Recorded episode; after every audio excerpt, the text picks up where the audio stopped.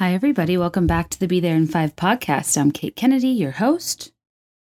It is Tuesday, August something. I stopped looking at dates. It's uh, it's getting to the point where it's it's shocking how much time has passed since we've been in whatever the hell state we're in. And truly, you look back and you're just like, remember when we cared that Arielle Charnas ignored CDC guidelines, told us all she had COVID, used her privilege for a test? Scuttled off to the Hamptons and showcased herself outdoors walking whilst contagious. I mean, I mean, I still care that she did that, but when we like actually care, that it just seems so long ago, you know? Or like Tiger King, uh, uh, Baskin killed her husband, whacked him. Until I heard, uh, what's the guy's name? The Barstool guy, Dave Portnoy, say on TikTok that Soup Man got fired from HBO. I'd like forgotten about Soup Man, and I spent you know, a cool 25 minutes making a video transposing his face onto Stoop Kid from Hey Arnold. Would would think that'd be memorable. I just I don't know. Remember the Aioli Spirit, the first episode I did when we were like on lockdown? Actually, we had a friend come over recently and he's he's a wonderful friend. He meant well. but um he basically was like, "Yeah, so um, I was like telling women in my office, like, oh, my friend has a podcast, and they're you know it's about pop culture, and they were excited to listen, but like, um, yeah, I don't know like how it went. If uh, it, it happened to be the week you, I think, did an, an episode only about dipping sauces. I was like, oh my god." He's trying to delicately tell me these women were not returning customers, and you know, it's funny that that's the sort of commentary I honestly get all the time. And it used to really upset me just in terms of feeling like people didn't understand what I was doing or that it wasn't important enough or people weren't understanding the context of what I do and that like there is a market for that. Like that episode did well. and it was really a joke kind of. So something for us all to uh, laugh about and to get our mind off of the, you know, impending lockdown. And uh but I don't know. This weekend I wasn't as bothered. I, I took the chip off my shoulder and dipped it in some watery queso and said, Yep, that's my job. These are my people. God bless. Guys, we can't apologize for who we are.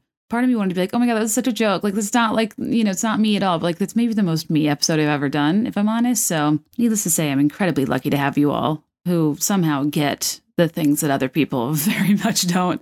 And I love you for it. And thank you for being here once again and always and forever. You have no idea how much I appreciate your interest, your engagement, and your commitment to keeping this as a part of your entertainment roster in a world where our interests and attention can be incredibly fragmented.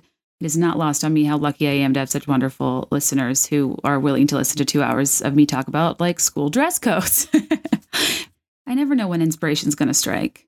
That's the beauty of this podcast. I don't plan very far in advance. And last week, as as one does, uh, I saw a meme and got really inspired and decided, yeah, I could talk about that for two hours and uh, started to crowdsource about school dress codes, wedding dress codes, all sorts of different things. And it kind of just spiraled into me thinking, like, wow, this is actually kind of a bigger, broader, more important issue that also can be peppered with like funny, silly, nostalgic stories. While we talk more about school, because that's more of what people sent in than weddings, but even like parties or whatever. I mean, what the hell is snappy casual? This has plagued me my whole life it's a very like sorority dress code for like parents weekend or your national chapter advisor comes to yell at you and make you feel like you're a part of something more important than these four years but it really is only important for those four years.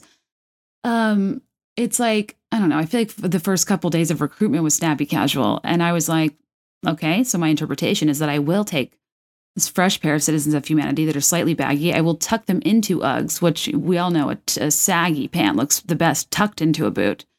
I will wear a North Face black Denali that I did get a size too small because I wanted more of a going out top vibe, unlike my snowboarding sporty peers who wanted more of like a zip into a shell vibe. I had a former tendency to be way more about fashion than function. It did not fit and it wasn't not very warm. But actually, when my I just had a memory of growing up sitting at the dinner table, I kind of jokingly said like fashion before function Cause like I don't know, I was probably kind of trying to like Valley Girl joke around, but they probably were concerned about me because I was watching so much Laguna Beach, and I just remember my entire family being like, "Never say that again! like you sound so stupid." But here I am saying it to thousands of people. Jokes on you. I'm just kidding. Uh, but yeah, I don't know. I mean, at Rush we had to take like uh, we had we had to wear these coats because it was in the middle of the mountains in Southwest Virginia in winter, so it was in the teens. We had to drop our coats a minute before we went into the house or something. So there was a bunch of women you don't know could maniacally scream at you and judge you for your appearance. And it was so cold, and we had to put our coats in a pile. And you guys uh, may be like, you haven't been through much, but like, no, I've seen some stuff. Have you ever tried to fish your own black North Face Denali out of a pile of other black North Face Denalis to make sure you get the one you specifically got a size too small so it looked like a going out top and so you don't get somebody's old oversized pilling fleece from several christmases ago mine was fresh from that christmas i honestly would i remember like this is so stupid and i'm kidding i know this is not a hardship but um, i remember being inside at certain houses and feeling stressed about somebody taking my denali fleece because like if if you didn't have like fancy things thrown at you all the time when you got them, it was like a big deal, and I, you took care of them. And um, all these, you know, chicks around me that just had stacks on stacks of on stacks of Yurmans because they're meant to be stacked. Didn't understand my plight. I had a the, that was also the era of please return to Tiffany's necklaces, and I do believe mine was from Chinatown. I got on a trip to New York with my sister, and it did say please return to Tiffany's. but anyway, uh, so yeah, this episode's more about school dress codes, but Kelly, Kelly joins me uh, later in the episode, and we read some of the stories together at different points. And um, you know, I think I don't know. It's it's interesting in it from an event standpoint because I mean, one thing I love I love that women have variety in their dress options, but it does make it extremely hard to figure out what to wear at times. And I did not know how rampant it was to make up a dress code that like wasn't formal, like black tie, formal, semi formal, cocktail. Isn't cocktail at least casual? Yeah, but like, I mean, people. I mean, there's some of these are are, are insane. Like Virginia Vineyard chic, Chilean winery chic, winery chic, but the wedding was not at a winery. Uh, farm fancy, dressy camp, like actual camp, like canteen sit upon, you know, get your soul saved by Jesus by the end camp um, black tie flexible, yacht flare, coastal festive, seaside casual, seaside formal, nautical neat, nautical chic. A lot. I mean, I the beach ones are so funny. People are like, I do not understand how you can be black tie on a beach with sand, and I, am like, I agree. What is what's the deal with shoes? We need Pinterest boards, folks. You need to provide inspo to your guests. Anyways, this just turned out to be even more layered than I thought it would be, and I think it's interesting even when you read the semi formal, formal, cocktail, whatever definitions, they're unclear in and of themselves. They almost need further defining within the definition. Like, you know, when you go to look up a word, say you go look up um, ambivalence, and it's like the act of being ambivalent. And you're like, thanks, Nancy Drew. Now I have to go do double the work. Like, just tell me what it means, obviously. And the definitions are like, uh, formal can be cocktail or semi-formal in certain circumstances, but also it's like, well, what wait, what is it? All dudes have to do is take on or like on or off a tie or on or off a jacket. Whereas women, it's like if we wear the wrong thing to a wedding, we're accused of things like trying to take attention away from the bride. Like, which is such an insane and sexist thing t- to begin with. And I hate those sort of dress code things that are like, one must not draw attention to themselves. Like, yeah, we, you don't need to full on Jessica Rabbit at somebody else's wedding, but if you wear a form fitting dress or Somebody told me you shouldn't wear red to a wedding. I've worn red to so many weddings, and it had nothing to do with me wanting to take attention away from the bride, and everything to do with I'm a human being who likes a color. And the one time I don't wear black, I get punished. But you know how I feel. I mean, that's how I struggle. Why I struggle with a lot of different etiquette related things because, you know, I feel about Emily Post. Um, it's kind of this fascinating uh, social code designed in theory to make one a hospitable hostess that actually is designed to make anybody that doesn't operate within this code feel incredibly inferior and be made to feel incredibly inferior. And I think that um, I have no problem with dress codes, but I have a problem with like mothers of the bride and people coming up to you and being like, "You must not have gotten the memo," which is what people said would like things. These things have happened, or somebody telling you you're trying to take attention from the bride is so insane in the absence of wearing a full-on wedding gown. You know, I just don't know why women are accused of these things. But anyway, I mean, like, what are you supposed to do? A lot of the things people sent in like these things I'm saying, like farm fancy or whatever, these are the question was what is a dress code? Like it's been on an invitation that you were instructed to wear something. in this with within this dress code and you had had no idea what it meant or like it was so unclear to you but when you're like people are making up dress codes but the entire point of a code is something that signifies uniformity so people don't dress out of code you really so anyway they, they're just full on oxymorons like imagine putting this earnestly on an invitation and thinking your guests will be clear about what to wear. Formal but casual, dressy casual, upscale casual, casual elegance, cute casual, casual cute, timeless casual, relaxed casual, wedding casual. Wedding, I mean, what's wedding casual? Because weddings aren't usually casual. I mean, I forget if I said some of these earlier, earlier, but like they just go on and on and they're so confusing. One of the biggest offenders was um, mountain, like something, insert unclear word here, like mountain formal, mountain cocktail, mountain casual, mountain chic, mountain elegance, like, or, you know, Jackson formal, mountain black tie. It's like, what's a mountain black tie? It, uh, not all mountains are created equal. Are, are we going Paltrow or are we going Parton? You know, both both frequent the mountains. One's Aspen, one's Pigeon Forge, Tennessee. Both amazing places in their own right, different levels of casual. So I just think people need to be more clear because if yeah, if I'm gonna get go to a mountain wedding, maybe I actually will get the shell to zip my Denali into it. You know, I always pretend to know all of these ski towns, but I have no freaking clue. Skiing is such a rich people hobby. I'm like, yeah, I love Crested Butte, and people are like, is do you just know that because it's where Heidi Montag's from on the hills? I'm like, yeah, that's exactly why I know that. But I want to be part of the conversation. oh goodness.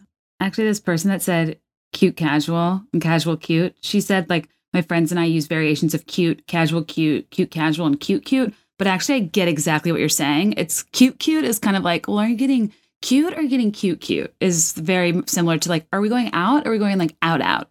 Did you hook up or did you like hook up, hook up? I think that's very clear. but that's the thing. I think it's subjective in what you understand, what you know, where you live. On the one hand, when somebody says winter garden, I'm like, what? I don't. I, that that's not. I'm I'm not understanding. I feel like gardens die in the winter. But on the other hand, if you say Kardashian garden party, which was an actual submission, I'm like, got it. I find a neutral colored fabric that is as close to my skin tone as possible. I get pants in that tone. I get a bodysuit in that tone. I get a floor length duster in that tone. Goal is to wash out. Why am I not fully washed out? Because I do a full on Jafar contour of my cheekbones, of my nose. I paint on my eyebrows. I wear a slicked back bun or ponytail, whatever looks the most highest risk to my hairline. I show up, speak monotonously, look a little bit dead in the eyes, and use the camera time to show everybody how loving I am to MJ. Meanwhile, I have gifted the Kardashian garden party person flowers, of course, but not any flowers, not a vase, not, you know, supermarket flowers. God, no. These flowers cannot have stems. These flowers cannot be in their natural habitat. These flowers cannot stand upright. That is gauche. That is yesteryear. These nowadays, what we do is we hire somebody for thousands and thousands of dollars to just karate chop the heads off of thousands and thousands of roses in the greater Los Angeles area and assemble them in various shapes relevant to the occasion, whether it's letters or animals. Because if, you know, a baby is born and a life size teddy bear next to a life size elephant that makes you feel like you're at an earth science museum of tea roses is not assembled, enjoyed, and taken down for $10,000 within three hour period, then did it happen? No, babies must be celebrated properly. Stormi Webster does not get out of her acrylic crib for less than $10,000. And much like that acrylic crib, I, as a result, find the theme Kardashian Garden Party to be crystal clear. Um, beyond that, I mean, people like if you tell somebody to, to, to, to dress, you know, go to a ballpark where Lionel Richie's performing and you tell them the attire is fun, funky, and warm. I mean, I honestly don't. Yeah, all you will be up all night long trying to figure out what to wear to that Lionel Richie concert. It's it's that's an actual thing somebody said in fun, funky, and warm. I don't know why I find that so funny. I really am off put by the term funky. Uh, it's just, I just feel like it's everything I'm not. Eccentric is the more palatable version of funky, I think. I don't know, like when if somebody described your style as funky, wouldn't you be offended? but if they said eccentric, I'd be like, cool. people don't, I think that like for weddings, especially if you're getting married where you grew up, you don't realize that if you didn't grow up very specific to where you are, other people have no idea what that means or what that looks like. And so many people submitted, like, uh, submitted, uh, submitted like Delta casual, Delta formal, classic Delta, whatever. And I was like, well, my first thought was, oh, fun, an airline, like airline themed party. It's like Chrissy Teigen and John Legend's birthday party where they all dressed up like stewardesses. Uh, my second thought was like, well, maybe it's like Delta, Delta, Delta. Can I help you, help you, help you, help you? Just kidding. I hate those things. Try a Delta. Everyone else has. Um, I because I was like, oh, maybe this the, all these people happen to be tri-delts, but no, none of those things. I almost I was showed up like a goddamn Pan Am stewardess when it's just a dress code very specific to Mississippi. I'm from Virginia, but I I did I did not know that. Maybe perhaps I'm dense, but I don't know. I, I, when you type in Delta dress code, the first things that comes up is the the dress code for Delta's uh, business class. And if you want to know, it is relaxed and it does apply to the buddy pass. The other sensation that was fascinating to me, I mean, truly, like I there could not have been more responses for this either. The insertion of the word garden into everything, like garden chic, garden casual, afternoon garden formal, or afternoon garden cocktail, cocktail garden. I, I like I don't even know. It was it's so interesting how um like dress codes are meant to be streamlined, but they really kind of aren't, and people just throw in whatever term they want. But the garden one was interesting to me because in my head that was that means like floral. You wear something floral, but apparently that's not even true. It's just like a, a I don't know, an essence perhaps. Uh, like, uh, but is it necessarily sundressy? Is it more formal than that? I don't know. And like, there's so many different types of garden. I mean, there's a freaking Olive Garden. I don't know. Molly McIntire's Victory Garden. I mean, Sonja Morgan in that um, town, that overgrown, heatless, toilet clogged, lifeless townhouse. She always referred to and like had parties out in what she called the garden, but like it was this overgrown. I mean, it's it was a giant before picture. It was it looked like it hadn't been touched in, in many, many years. And I don't know what a person wears to that. I don't think Alice nor Olivia can take on that garden. I even think of like, uh, I feel like more so than fancy gardens, I think about like my sisters-in-law and I were when we were up in Traverse City, there was places that sell those like blown glass garden ornaments that are just like so quirky and funky and weird and like there's so many of them and they're so expensive. And we're like, who buys these? They're kind of a billboard for your mom's token, like artsy friend who, you know, has a beaded uh, glasses chain and wears her hair up in a banana clip. You know what I mean? What was I talking about? Oh, gardens. yeah, my point is there's this I find that inherently unclear. I was shocked how popular it was. I think there's a lot of different types of gardens. And moreover, I don't want to show up and risk it being Betty's garden and her telling me to go F myself and not leading me there because of my attire. How embarrassing. Okay, so we're going to switch gears to school dress codes. And then we'll go back to, we'll finish up with some fun wedding ones where Kelly comes back in and talks with me. But uh, I wanted to shift gears to school dress codes. It's something I've been seeing a lot of uh, conversation surrounding lately. And actually, at the same time I saw that meme about spaghetti straps, there was a Washington Post article that was a follow up to a viral photo of a school that was like packed like sardines in the hallways and the kids weren't wearing masks. And the principal responded more or less saying that he can't control what the kids wear. But that's an incredibly ridiculous thing to say you can send somebody home or take them out of class for wearing spaghetti straps. Obviously, you can control what they wear. And this is totally different. This is uh, in the name of public health, not uh, not preventing your Christian brothers from stumbling. Like I think we can make the masks happen, but you can't do something in the name of public safety. And I thought it was a pretty interesting discussion when you think about it. And that coinciding with this dress code thing, I was like, well, let's talk about both dress codes because the, the post is right. I mean, the, the war on spaghetti straps is a tale as old as time. And by that, I guess I mean like 91 when they really kind of became a thing. I actually just Googled origin of spaghetti straps and I didn't really feel like going past the first page of Google, but it kind of seems like I don't, I'm not totally clear on when they went from like undergarments to like camisoles that you can wear visibly. Camisoles to shirts is kind of a confusing transition, just like leggings to pants were, but uh, I can't take that on right now honestly, if anything, I'm the most concerned with the fact that the stra- most straps on what people consider to be spaghetti straps are hardly spaghetti and leave it to the fashion industry to incorrectly label a car because they've never seen it in their life. Like it, at the it, it at best a spaghetti strap is like a bucatini. More often than not, it's probably more akin to a fettuccine or a tagliatelle. Sometimes I play fast and loose with like more of a pappardelle width, but typically at my school you get sent home immediately if you even tried to do anything shy of a lasagna ribbon. But even that wasn't as becoming on my fierce, you know, Xhilaration by Target ribbed uh, horizontal striped shirts that did wonders for my boyish figure. I just feel like spaghetti straps are it's a kitschy name that's you know needlessly targeted in the dress code world and beyond that in- incorrectly offensively named by people that don't know their pasta. But first I want to talk about one of our sponsors and I want to give you a an, an, an you know suggestion for how you can be prepared for an upcoming episode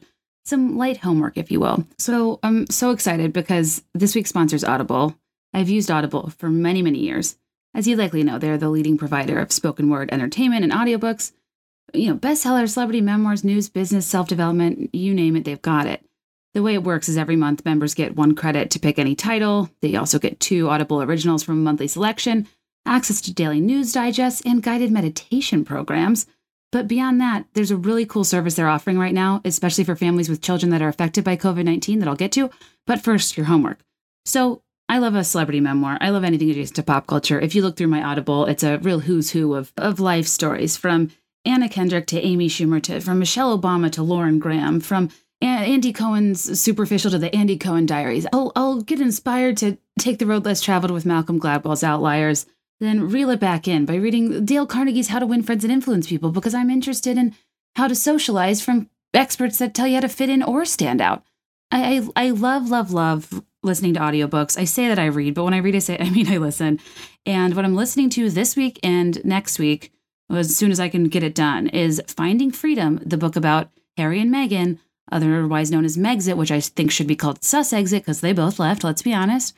I'm going to listen to that. Merritt Beck is listening to that, my royal correspondent, and we are going to do a podcast recapping it. I don't know what depends when we'll get time to record it um, and when we both finish it. But yeah, it's Finding Free- Freedom by Omid Scobie. And if you go to audible.com slash be there in five or text be there in five to 500 you'll get a free audiobook when you sign up for Audible.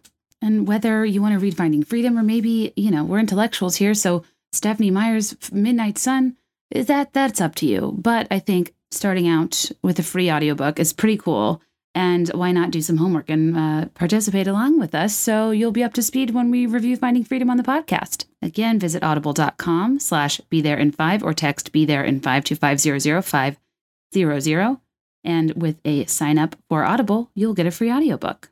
Okay, even though that's the end of the re- like regular ad, I wanted to take a, a little bit more of your time because I think this is important. So, in response to COVID nineteen and the current quarantine, a lot of homeschooling going on. Um, Audible launched a special website where anyone anywhere can stream hundreds of uh, their titles completely free, no strings attached, for as long as this you know kind of quarantine ish period lasts. And you can go to stories.audible.com and what they want is to offer everyone, including parents, educators, and caregivers, anyone really helping kids as, as daily routines are disrupted, a screen free experience to look forward to each day. You don't have to be an Audible member to access these free stories, and most of the titles are suitable for the whole family. It's I think it's just a really great resource and something really important that they're doing to allow kids and families who are away from uh, the, the stimulation of the classroom to have other content that they can absorb that's educational and entertaining at the same time. They come in a variety of different languages. There, it's kind of a mix of education, entertainment, classics, general interest content. And you can access all of this ad free for free on computers, tablets, and smartphones. So to access this, go to uh, stories.audible.com Again, stories.audible, stories.audible.com. Anyways, that's just a separate thing I wanted you guys to be aware of because I think it's a really cool thing for them to do. What was I talking about? Oh, yeah. So people sent in their stories from getting in trouble with the school about the dress code. And this is a different thing because while it's one thing to ask people to wear a certain level of formality or on certain theme for an event, it's a totally different thing at a school an environment meant for learning, especially in, in the context of a public school, how dress codes are often harmful double standards against women, often can be discriminatory. And even though many schools, you know, all all over the world have have dress codes in place to establish, you know, what they would deem an appropriate learning environment to establish community and unity. Many schools, uh, depending on where you are, uh, to varying degrees, Uh, seem to focus less on creating a learn optimal learning environment on you know discouraging what may impede upon education and focus more on on targeting young females in often sexist ways that controls what they wear kind of due to the implied absence of being able to control how young men behave. And these are the things that you look back on in life and you're like yeah that doesn't seem right or that doesn't seem fair and beyond that, I think the dress codes are one thing, but the enforcement is really the more important thing. Most people's stories are that they didn't really break it to any severe degree that would distract somebody, you know, even though that concept in and of itself is a problem. But even if we're not going to dig into that, the the enforceability is often quite arbitrary by the staff and it, i don't know there's a whole lot there this issue is so much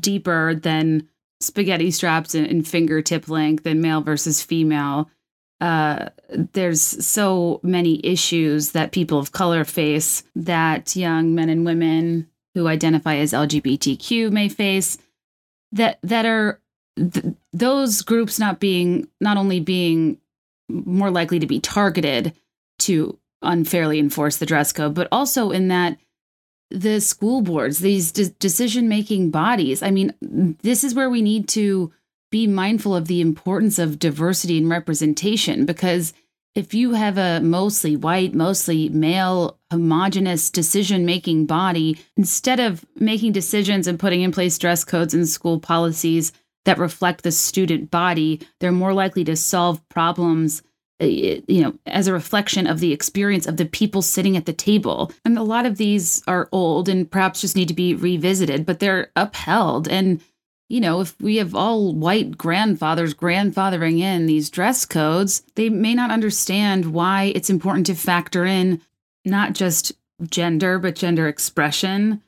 That it's, you know, perhaps it's insensitive or offensive to prohibit somebody from wearing a head wrap. Just the importance of understanding that hair discrimination is a thing and the style and texture and length requirements that many institutions place upon their patrons, students, employees, whatever it may be, are incredibly discriminatory and not factoring in any cultural nuance whatsoever. And a faculty member, an authority figure, singling you know a young person out further and shaming them essentially for what how they look it, i mean i there's there's no there's there are endless uh, damaging messages built in there but the most important one is you are responsible for other people's behavior and response to you.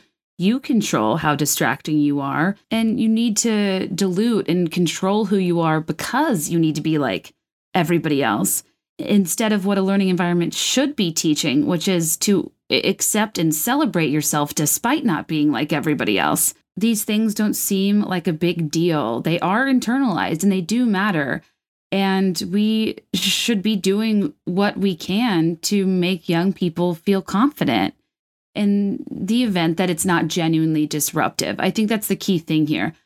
Uh, there, it's understandable to seek what is undistracting and prudent to a degree in terms of uniformity, but there has to be a line drawn for when it's going too far, for when it's a little too touchy feely or invasive, for when it's arbitrarily enforced, for when it's racist, for when it's discriminatory, or punishes, uh, you know, young women for the shape of their body and the way that clothes happen to fit them. And if you don't believe that these things are internalized and matter, I invite you to stick around uh, on this podcast as I read stories that are vividly recalled as if they were yesterday from probably well over 20 years ago for many of us. This is this topic is memorable for a reason and i got hundreds and hundreds of emails for a reason in a way that even other topics haven't solicited. And i hate that i can't read all of them out loud. So many of them were super similar topic wise that i'm going to group them the best i can. Um, I always try to do like part of the episode kind of setting up and talking about the topic, half doing stories. I think I don't know. I feel like there's there needs to be a balance. Sometimes there can be story fatigue. Sometimes I'll continue them on Patreon. I never really know the direction these are going to take. But what's important to me is not only to present a topic the way I see it, but then to also crowdsource so I'm representing as many people's experiences as I can. But even with that, my target demographic isn't necessarily wholly representative of everyone. And the people that write in, uh, you know, I have no way to account for what their background is. But, you know, my my specific experience in terms of like getting in trouble is pretty limited to um just the frustration of being like a tall kid and it's weird when they're so strict about fingertip length, even though fingertip length is the farthest thing from like objectively sexy or distracting. And like on a, you know, lanky kid that hasn't even like gone to sex ed yet, you know, like you're being sexualized in a weird way by being required to have finger length, hip length shorts when my inability to wear finger fingertip length shorts had nothing to do with me wanting to tempt the boys and everything to do with not all femurs are created equal. And to judge the length of your shorts by the length of your arms is completely illogical because the length of the thing you're determining is relative to the length of one's legs. And the length of your arms aren't necessarily correlated with the optimal point at which they should hit your thigh it made no sense. And i got and i was always getting called out for this. And like as you grow you feel anxious about pulling it off. I mean i don't know. It's just a weird thing to look back on that is funny because even though it doesn't matter if i was trying to be a temptress or not it's just like the sexualization is in the enforcement of suggesting something is sexual not in the action of wearing shorts that are a smidge too short you know? And even um i went back and looked at my county's current dress code because i wanted to make sure the way I talk about dress codes, not only is it reminiscing on how they were, but I wanted to know like what where they are now, and they're actually not that different. I actually there's nothing different to my knowledge from when I graduated in 2005 from high school. Yeah, they have dresses. The, these items are prohibited. Uh, so it says students are expected to dress neatly and not wear clothing that may be considered distracting. They use the word distracting. What's distracting? Dresses, skirts, shorts, or athletic shorts, and other similar clothing that are shorter than fingertip length, even when worn with leggings. Not acceptable. Swimwear and sleepwear, understandable. Tube tops, halter tops, halter top dresses, strapless dresses, or tops of dresses with spaghetti straps. Female tops must be at least two inches wide at the shoulder. Clothing that reveals the midriff when sitting down or standing. Uh, waistbands on shorts or skirts cannot be rolled down. Shorts and pants with writing on the back are not allowed. Well, joke's on you. You've been to TikTok lately? The wording's on the front. Hats, hoods, or head coverings may not be worn in the building at any time. Pants are to be worn on the hips. This includes oversized pants. Belts may be required. Clothing that is see through, revealing, or resembles undergarments is not allowed. Clothing with inappropriate wording or pictures is not acceptable. Sunglasses are not to be worn in the building. Spiked jewelry, chains, and items that could cause injury are not allowed. Initial violations of the dress code will result in the student being required to call a parent for a change of clothing or the option to wear their PE uniform for the rest of the day. For what it's worth, not once did I ever see a dude wearing his gym uniform outside of gym class. How often did I see a girl wearing her gym uniform outside of gym class? Every single day. Not to say that some of them didn't deliberately break the rules, and to be fair, I I think that fair means everyone should be held responsible for inappropriate behavior, but instead, what's happening is that women are held responsible for the prevention of men's potential inappropriate behavior so as not to interrupt their uh, clearly prioritized education. And like, I don't know. Again, like, I don't want people to dress like they're going to a nightclub. I don't need sheer cutouts. My argument isn't for women to be able to like dress hypersexually. My argument is like, this is like this element of, of control over women that is d- kind of exhibited in small ways by suggesting and projecting that there's something sexually substantially different that is distracting to men between a spaghetti strap and a strap of you know like what I say a lasagna ribbon. Like there there's it's these small examples that they use to like nitpick women's clothing to cover them up in ways that just like aren't meaningfully uh, sexual. At least I don't think so. And it just is like a, a creepy element of control that to me would make more sense if it was just like, you need straps. And any, you know what I mean? Not like nitpicking the type of straps. I just don't know what two inches is doing. Like, it's just, I don't know. Okay, well, here's another example. So, that was the county I grew up in, which I wouldn't classify as super conservative, especially not to what people wrote in. Um, even though, you know, relative to like Chicago, it would be considered conservative because what I did was I looked up, like, okay, so uh, Chicago High School, Lincoln Park High School, I looked up their dress code. It's kind, it's kind of surprisingly breezy and high level. Um, it says that student clothing should cover all areas normally covered in a professional setting chest, midsection, thighs, etc.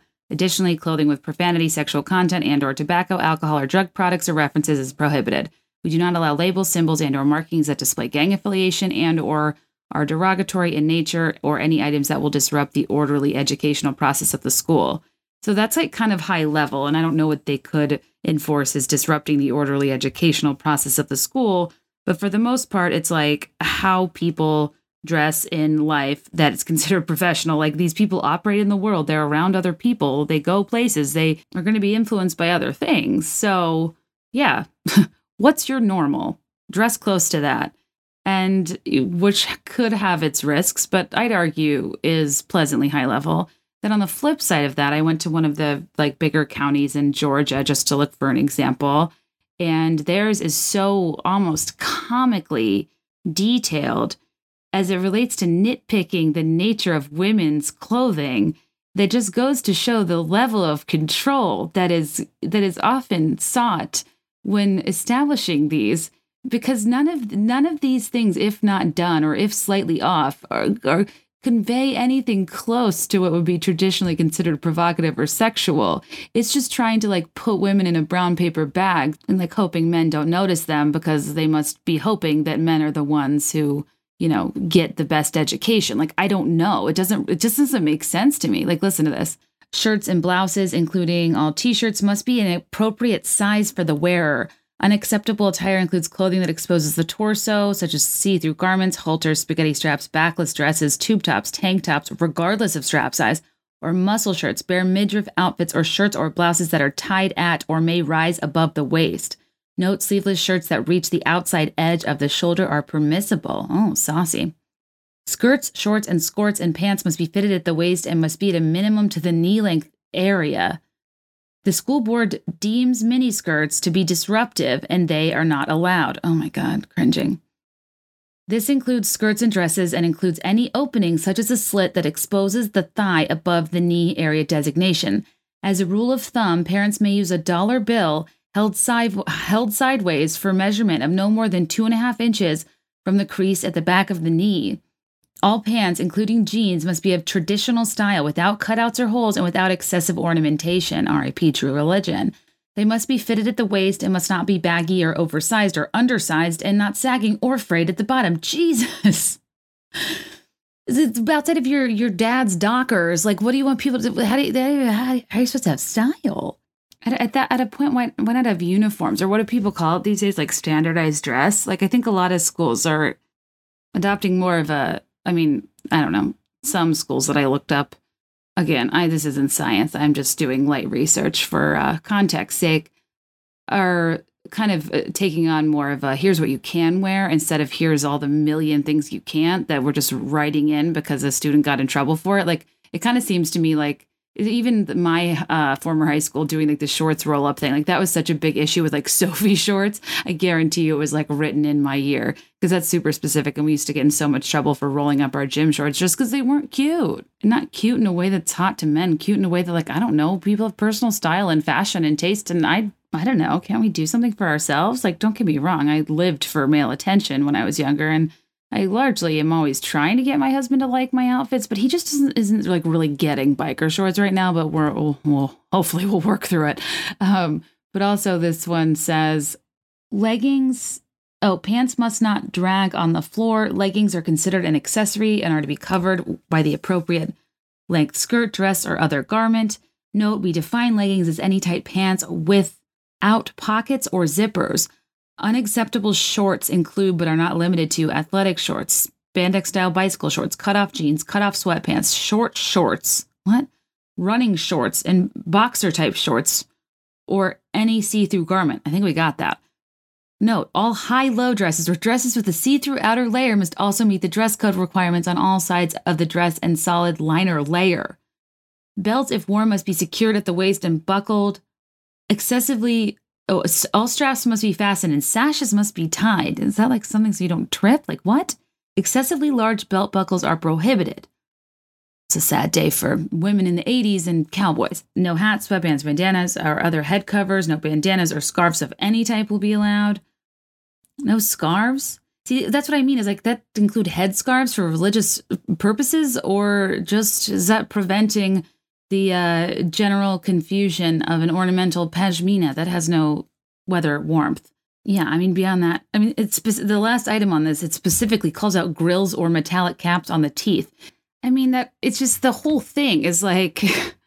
it's just it's geared toward women or people of color. It just it is, and like when you look at these these dress codes for whatever you're looking at, whether it's an employer or school, whatever, just like notice the essays that exist within the categories that apply to women and how needless the requirements are relative to what they're claiming these things would do in terms of sexual temptation. It has nothing to do with that. It has everything to do with control. Like, may I just revisit momentarily? Fitted at the waist, minimum uh, at the knee. School board deems miniskirts to be disruptive. This includes any opening, such as a slit exposing the thigh above the knee area designated. You must use this dollar bill held sideways for a measurement more than two and a half inches from the crease of the back of the knee. All pants, traditional style, no cutouts, no holes, no ornamentation, fitted at the waist, must not be baggy, must not be oversized, must not be undersized, must not be sagging, not, must not be frayed, not drag on the floor. Leggings are not pants. They must be covered by the appropriate length skirt in accordance with the dollar bill rule, a dr- dress or other garment. They define leggings as tight pants without pockets or zippers and unacceptable shorts are not athletic shorts, bike shorts, cut-off jeans, cut-off sweatpants, short shorts, running shorts, boxer type shorts, see-through shorts. No high-low dresses, especially not with a see-through outer layer to meet the dress code requirements on all sides of the dress of the solid liner layer. It's like I know I said that twice, but like truly, you guys, that is that with the exception of like basketball shorts for dudes, um, that it is so creepily controlling of what a woman wears for no functional reason that has anything to do with learning. Correction, anything to do with the young woman's ability to learn. I think what people don't realize is that a dress code like that, that's that specific and that would, you know, pull a girl out of class or make her wear her gym shirt or call her parents or send her home for inches above the knee that are so specific to hold a dollar bill. I mean, the, the, those types of restrictions and that level of, of attempted control, it, it's just sending the message that the, the school's priority is the education of the male student. And the irony of the argument that's written in so many dress codes about the element of distraction I mean, distracting is pulling a young woman from class to change. Distracting is a woman walking around in her gym clothing. Distracting is having to miss class to call your parents or go to the nurse's office till they bring you something else to wear. It's kind of unbelievable when you think about it because not only do young women have to dress in a way that doesn't, you know, have the potential to attract the male gaze so as to not distract them from their education, the young woman is punished by even having the potential of her clothes distracting a young man. And her punishment often has to do with some element of forfeiting her own education to go change or to go home or to call their parents. And that's the sort of thing that makes it so clear that they're protecting men's education that makes things unequal. And if you think this is a needless thing for me to complain about or bring up, then fair would be if a dude is caught staring, then he has to, uh, you know, turn his chair around, stand in the corner, go to the nurse nurse's office, wear a blindfold. I don't care. If if there is a visible, obvious, humiliating, and shameful consequence for the potential of being stared at, then the the only way that fair exists is if there's a consequence for staring. I'm not like burning my bra out here. It's just, it is what it is. It's like, it's really, really archaic and problematic when you think about it. And I think that when it's kind of this cycle where, I mean, we need to give people more agency. We need to have a little bit more faith in young people. I mean, and in suggesting to young men that they can't control themselves, it sends a message that we have no faith in them as young men who can respect women, can control themselves. Like these people have to be operating respectful individuals within society. And, you know, it's, it's good to send the message early and often that your right to stare and ogle and objectify another woman is not contingent uh, uh, upon how visible her body is. That's that like victim blaming mentality that like really d- gets drilled into people's heads at a very young age. And it kind of is embedded in like the public school dress code like this element of you're asking for it. Like you're you are attracting this type of attention towards yourself not that every individual is accountable for the type of attention they give to another person and like okay let's just say let's just say uh shorts you know 3 or 4 inches above the knee are distracting. Let's just say that extra you know surface area fabric you get from a, sp- a spaghetti strap to a lasagna ribbon. You know let's say that's that's the difference in what is and isn't distracting. Again i'm not talking about like uh tease out whale tail thong. Like I understand there's things that are deliberately over sexual, but I'm talking about this level of control over young women and enforcement and impeding upon their class time. If if if those small things are in fact distracting to another person to a degree that it impedes on their education, then let it. Let them suffer that consequence because you know what helps people improve their behavior? Suffering consequences and learning from them. You know what reinforces bad behavior? Excusing it by telling them they can't help themselves. It's good to learn how to focus. It's good to learn how to not be distracted. But if you are distracted and can't compartmentalize or focus, or can't not objectify women, then fine, your class time should get cut into. You should suffer. But to disrupt young women's education for efforts that are meant to not disrupt young men, perpetuates the archaic and sexist message that women have been sent since the beginning of time that what you look like is more important than what you know or learn or think. And I know I'm a broken record. I've talked about this a lot before. I mean, I myself am a pretty covered up person. I can't figure out why if it's like i think a lot of times it's in somebody's nature. I think sometimes it's learned. I know i still as a grown woman still feel really gross when i notice somebody looks at me and then i feel bad about it.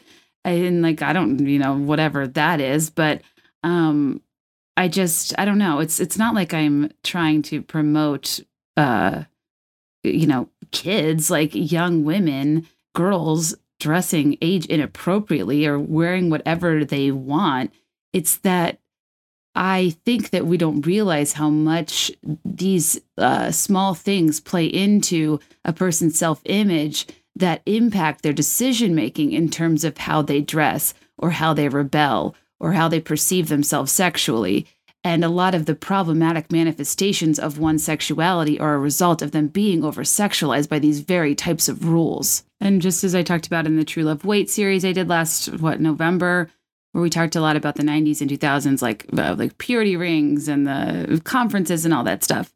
The this i argue a similar logic applies in that an overemphasis on modesty or purity or whatever like the way it is tied to a woman's self-worth especially in super conservative public school or religious environments is such so problematic because in the event some element of your purity or of your modesty is is taken from you so is your perception of your value.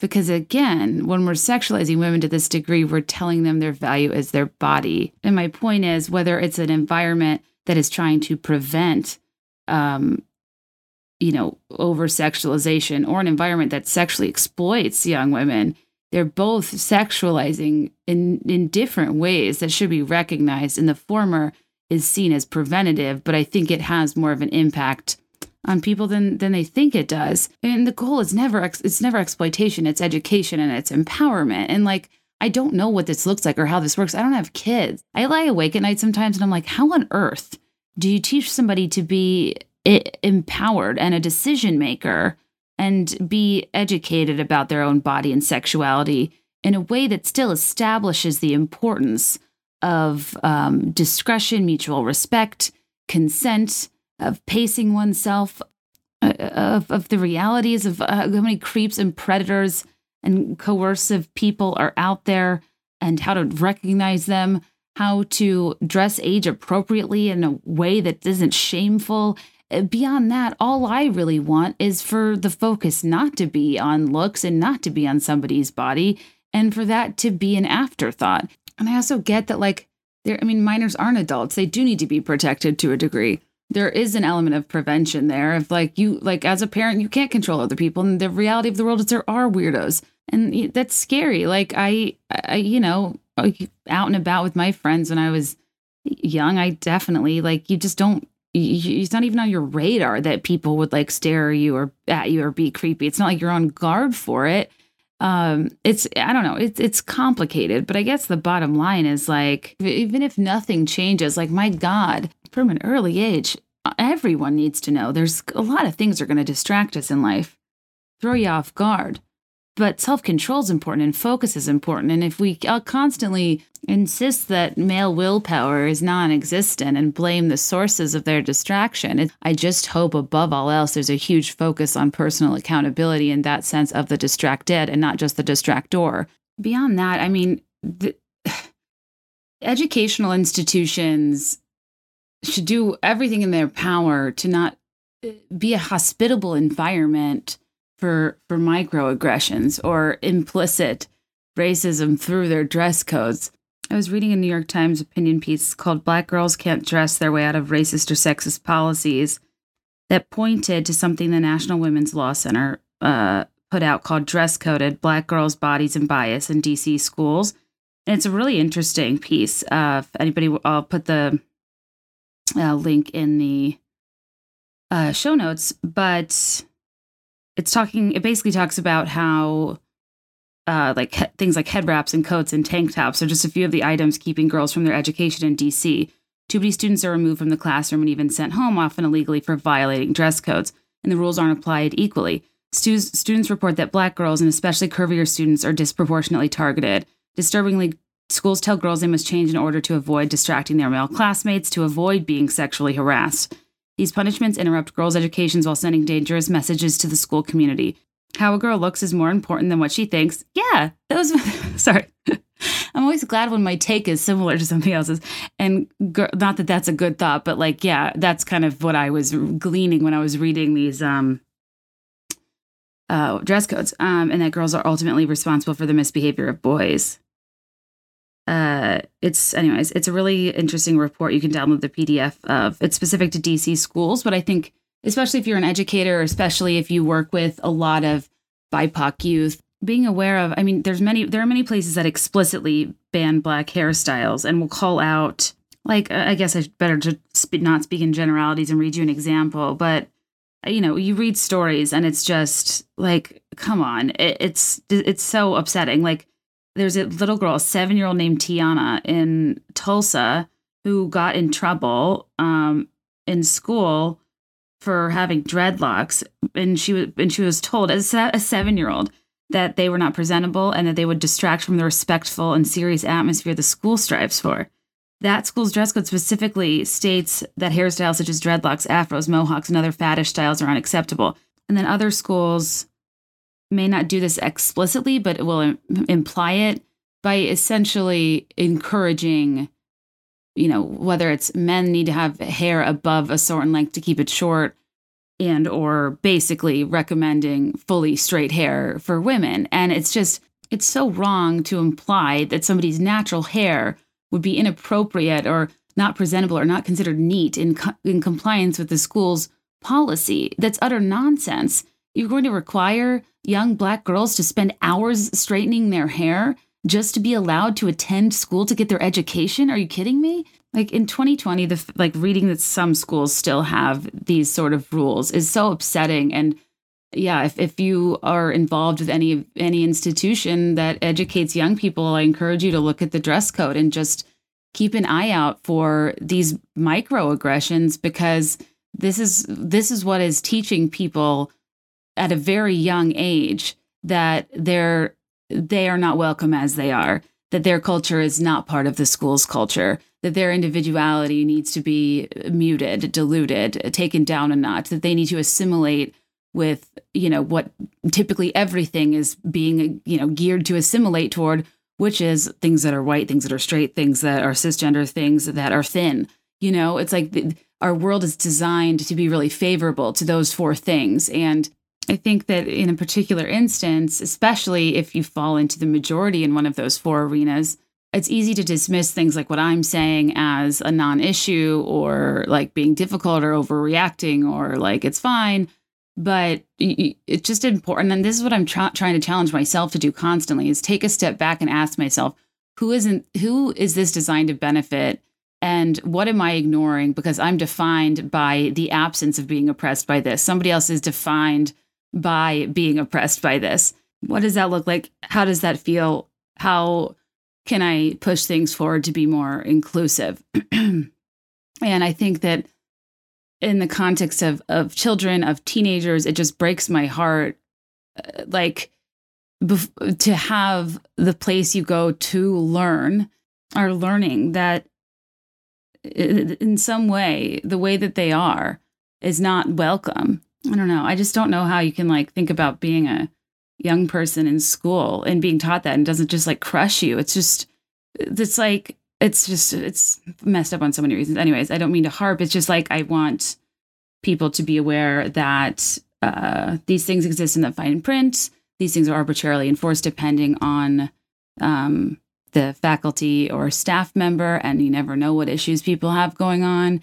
And just to be mindful to stand up for people and policies to be improved and to reflect everybody. A lot of times, these things are established when the school is founded, which could have been a really long time ago by predominantly white males and just worth revisiting.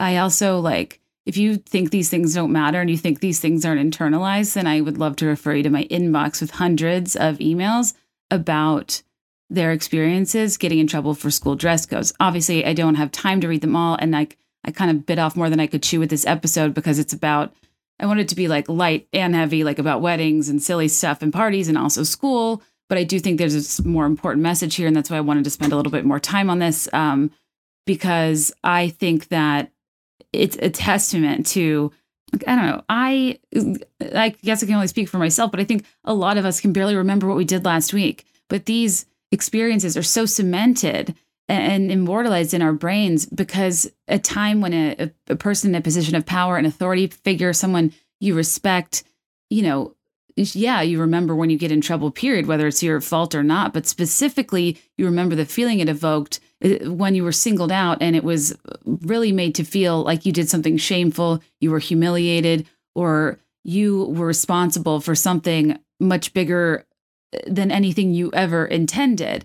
I think there's a difference between a deliberate attempt to break a dress code for deviance sake and p- young women whose bodies develop, whose shorts are an inch or two off, whose spaghetti straps are, you know, questionable.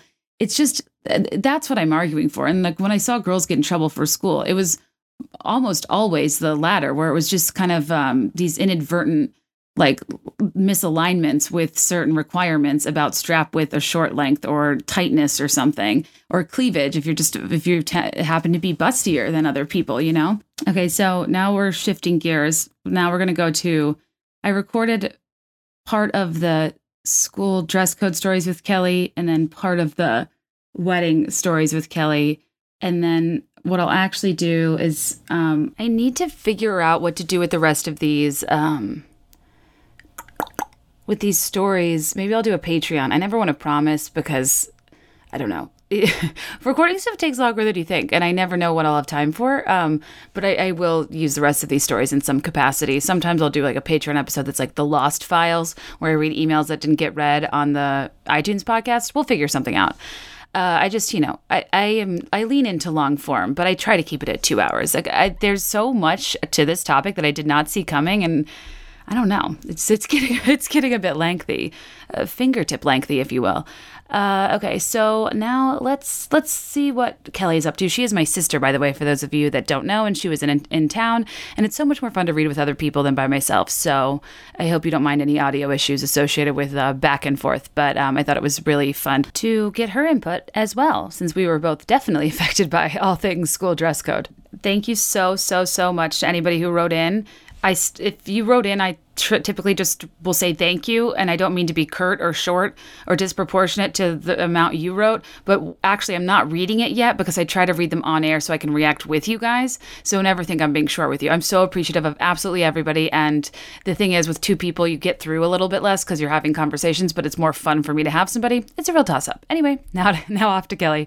We survived a tornado warning and I made cacio e pepe as comfort food, which is just elevated mac and cheese. But it was so good. And I was impressed uh, that you found the recipe via TikTok. I did.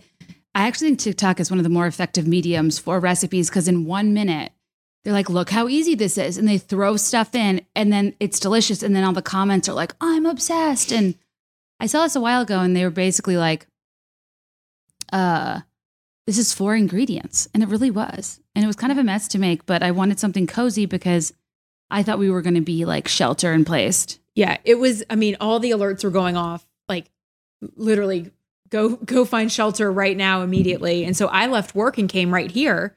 Yeah, it was spooky. Yeah. Kelly and I growing up as it relates to dress codes, we went to um public schools K through 12 and we both had our run-ins for sure. Nothing like that extreme. So when we grew and we got to the age where your shorts had to be fingertip length uh, that was a very consistent problem. And it's one of those things where like everyone else is wearing shorts. You don't want to be hot and wear jeans because you're like right. you know and go outside and stuff sometimes. And uh, at our school if you broke the dress code you had to put on your gym uniform which was a putrid olive green with gold accents. yeah, with like where you would write your name, uh huh, like in Sharpie, in Sharpie, and so that's what you would have to wear if your shorts were too short. And like that, that is shame. That's public shaming because every it's worse than like withholding you and making you change right. clothes because everyone knows you got in trouble for dressing inappropriately. Right, and you're so called out because no one is wearing their gym uniform in the hallways. No, it was, like it's clearly because of that, and then it, it yeah and then you felt guilty for doing something. Uh, yeah. It's like upsetting. It, it, and i get that the rules have to be enforced. I think that my argument would be that they're subjectively enforced. Yes. Like if you had a teacher that kind of not had it out for you but like i just feel like the tennis players and the cheerleaders wore the tiniest outfits mm-hmm. in the mm-hmm. name of athletics. Athletics. Yeah. And meanwhile the rest of us were suffering and I, I was like wearing half inch inseam biker shorts around town. Volley like volleyball is the anti dress code. It really is. No, wait, did you wear you didn't wear the biker shorts to school though on game days, did you?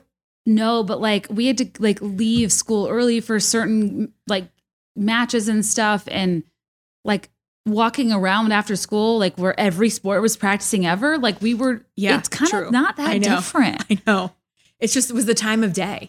But I think that this is a funny thing that I maybe didn't even realize what a thing it was. And then last night on the pay, uh, the PowerPoint party, um, a wonderful listener named Nikki, whose parents' pool I might be swimming in soon, um, talked about the history of women's vanity sizing and how arbitrary it is, and it's it, every store has a custom fit model that is a different baseline for what like a zero is and goes up from there and how we're basically doomed from the start to adequately gauge our size.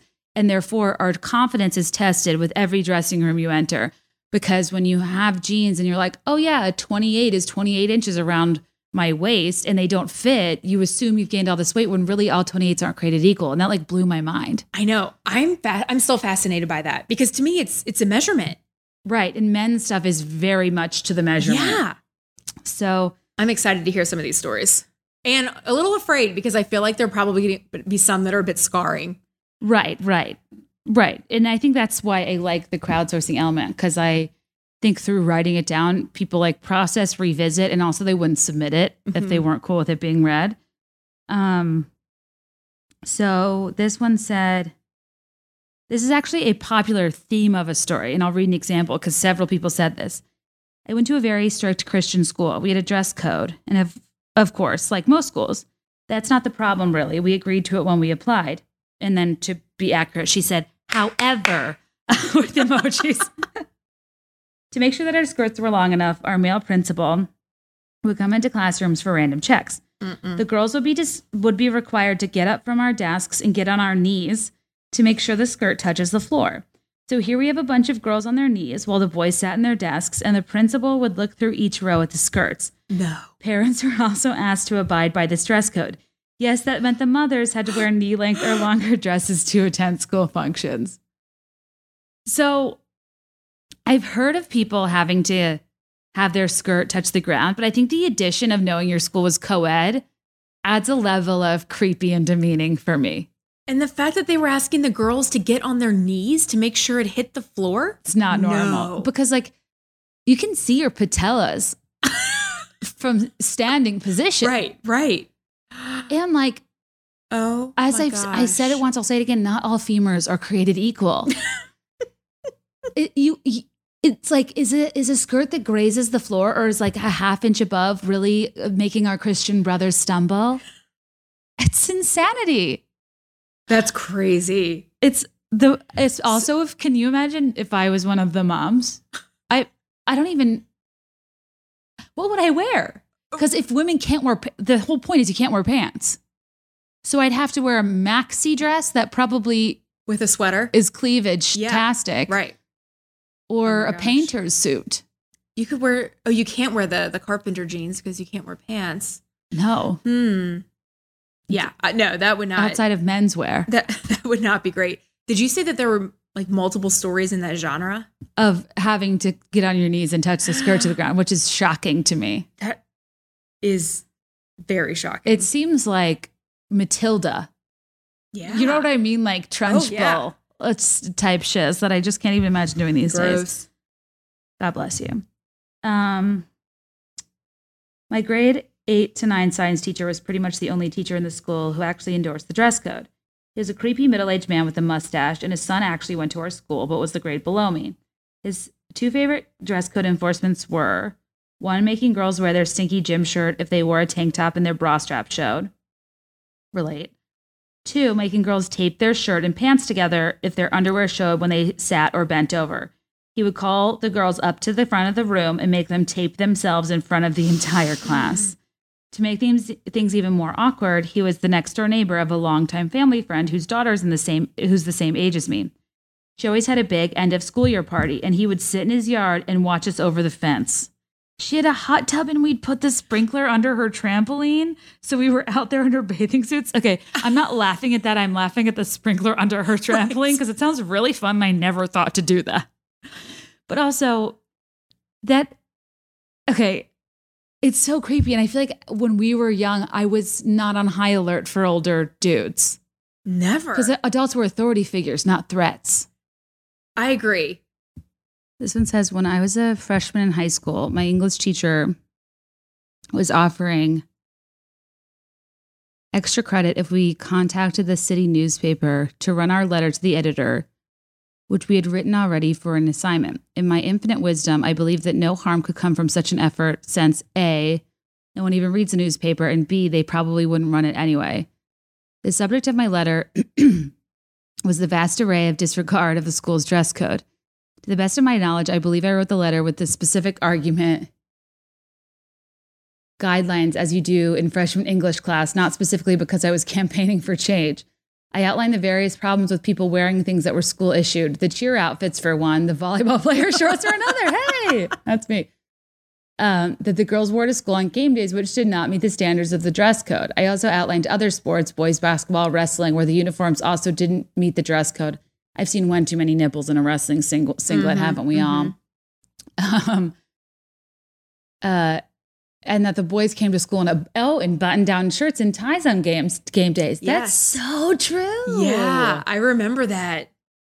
Oh, I also wisely pointed out that as a member of swim team myself, I would appropriately wear a swimsuit to a swim meet, but not to math class. uh, in a twist of fate that literally everybody but me could see coming, my letter was indeed run in the paper, much to the surprise of my parents, who had absolutely no idea that any of this was happening. Oh, The day after the article ran, I had a substitute teacher who read my name on the roll, recognized my name, asked me to stand, and inspected my outfit for dress code adherence.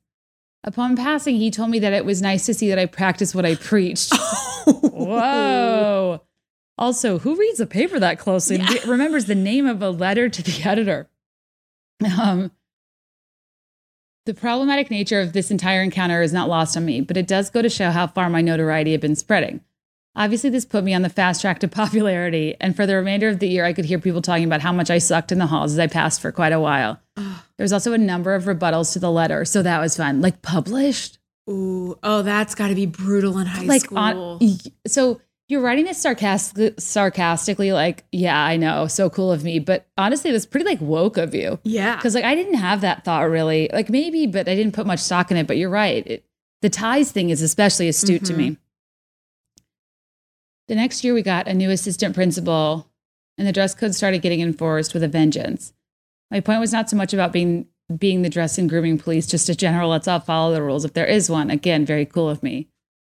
Uh, all in all, at least I learned a few- few things. People do indeed read the newspaper. You should really loop your parents into these momentous decisions. And bless the good heavens above, there wasn't social media back in my day. You're, oh, I mean, people. So, like, yeah, some clown would have gotten on TikTok, put his string headphones, this little mic in front of his face, and been like reporting live from the uh, dress code police at your school, just talking about how you're Yep. allergic to fun. That's really funny. I appreciate a uh, young woman who understands the power of the press. oh, for sure. And I love how literally you took the assignment. And I Right. probably would have too. You would have, yeah. Because it's not about how it'll affect you, it's about doing a good job Right. at it. Right. And you did a good job. Oh, this is kind of a short one. I worked at a conservative Christian camp one summer, and they instructed the female staff members that crossbody purses and bags are inappropriate because they highlight women's breasts. they definitely lectured us that women had the responsibility to dress in a way that wouldn't tempt men. A lecture given with an eye roll shrug, like, men, they can't help themselves. the camp didn't allow bikinis or spaghetti straps or the other usual suspects, uh, other suspects for campers or staff, but the boys were allowed to be shirtless. Um, yeah, that sounds exactly like the summer camp Mhm. I went to. Yeah. And the worst part is there was this one girl, I think her name was like Veronica, uh, which is funny because it's kind of a mature name for like a young kid, but she wore, a, we all wore like swim team Speedos Mhm. to my Christian camp. Yep. She wore this bathing suit that had like a zipper down to her belly button, and she maybe had it like slightly unzipped. We talked about it for years. We like could not believe she like Right. That you showed up to camp like that, like Yeah, Christian camp. because like we that. didn't have the ability to like. It's kind of like the girl who wrote the paper. It's like just the it's about the rules, not what they mean. Um, what's this? I've always oh god. Okay, guys, buckle up. Oh, no. I've always had a larger chest and, of course, was insecure about it growing up. And when I was in high school, the principal asked my predominantly male teachers to check every day to make sure that my cleavage was covered enough and appropriate for school. I was constantly being sent down to the office in the middle of class to have a conversation with this woman about what was appropriate and what was not. This was 2000, 2007 to 2009. And I was wearing the same, if not more modest, buckle and American Eagle tops as everyone else. Her solutions included the idea that I should wear more hooded sweatshirts and to keep one in my locker in case I was wearing in case what I was wearing was would make a male faculty member uncomfortable. Also, she offered to reach out to the home ec department to see if they would make me lace inserts to pin into my top. No. Whoa. One day when I had shown up to class late because I had to go home and change, my male teacher told me that showing my cleavage inappropriately at school was equivalent to him showing up to teach in a Speedo.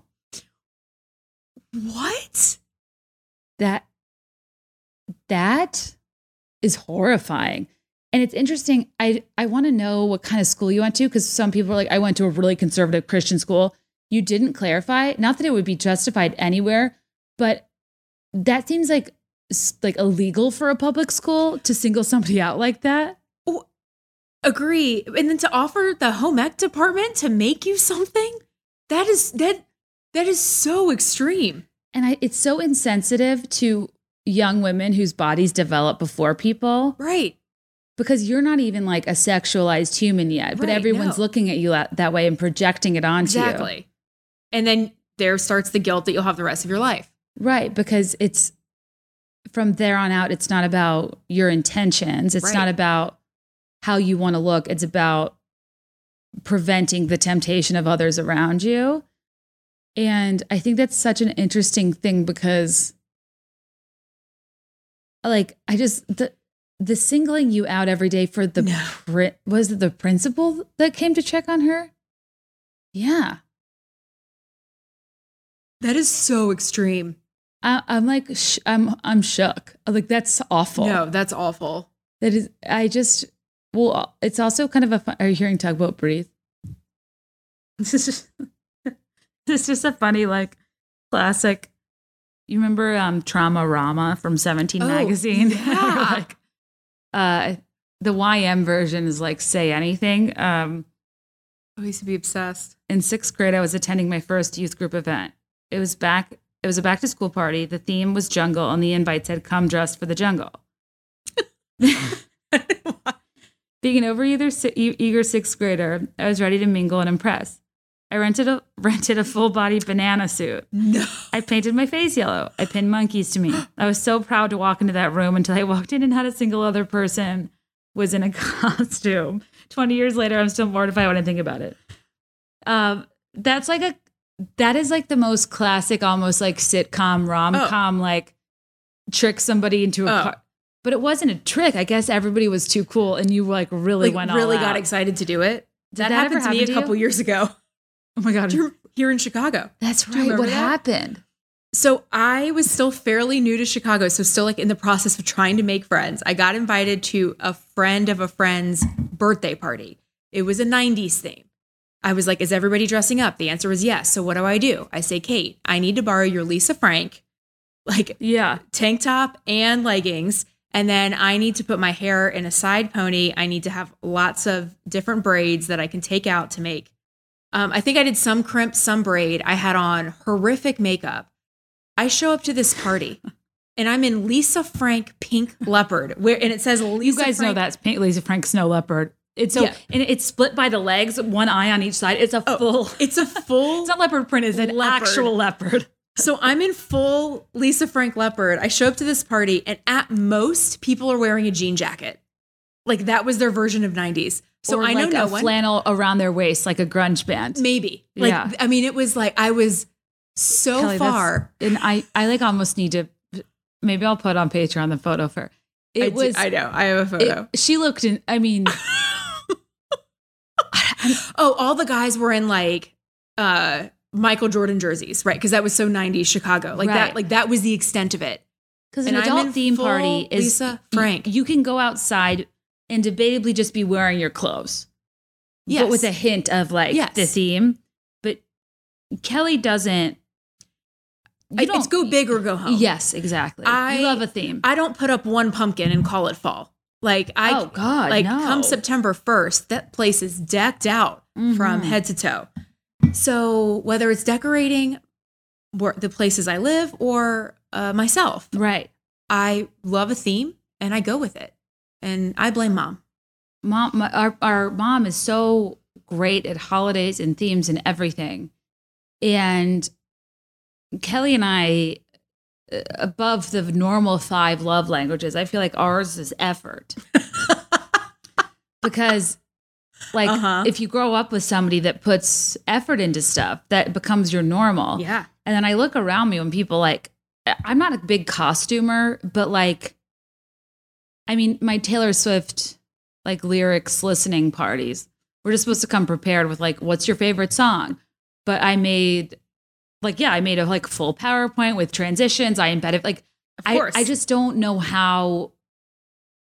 I, I yeah, I, I don't know how to do something casually. Yeah. Um, and I but I, it's like it's not the thing I hate the most about myself. I feel like it it, it benefits us more than it hurts us. Oh, I would agree. But that was All- really like 90% of you. time. Even mom, No, even mom was like, "Did you see that picture of Kelly?" So when my mom, when my the way she insults something because she won't, she'll say, "That was something."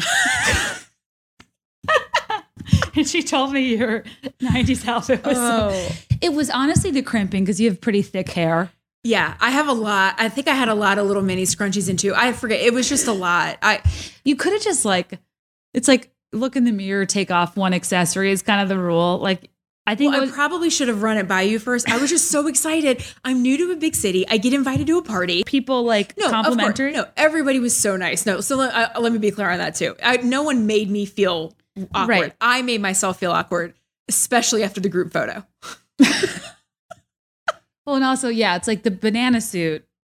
I'm sure everybody was like, "Oh, fun." Nobody really cares, but in your head, But it's the worst. Mo- in in that moment, you're like, okay, I have two choices. I can run like hell, like right? get out of here as fast as I can, or just embrace it. And so it sounds like the girl with the banana suit chose to embrace, yes. as did I. So we're two peas in a pod. It was my freshman year of high school, and I was wearing a gray sweater dress, had an exposed zipper up the entire back, and a moto boot. Cute. I was serv- sitting in my math class, the freshman in it, uh, the only freshman in it, and the boy behind me thought it was a brilliant idea to unzip my dress. What a jerk! What? I didn't notice because I'm a good student, was engaged with my learning. Fast forward 20 minutes, I stand up and the dress falls off me. I'm mortified. I'm literally 14 years old. The teacher sends me to the office and says, Don't wear dresses with zippers ever again. What? Did the boy not get in trouble? The principal agreed the zipper was a distraction and I should not wear them anymore to avoid distractions.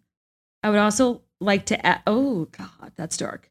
I'd also like to add that this math teacher was later fired and arrested for possession of um, child pornography on school grounds. Mm. Yikes. Mm-mm.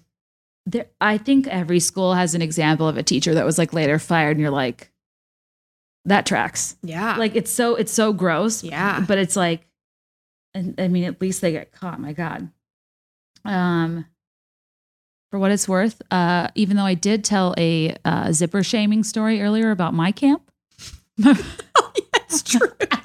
they are such a distraction it's different when it's on the front of a bathing suit versus the back of a dress. also how'd the guy not get in trouble How did the? That's right. How did? It's so bad.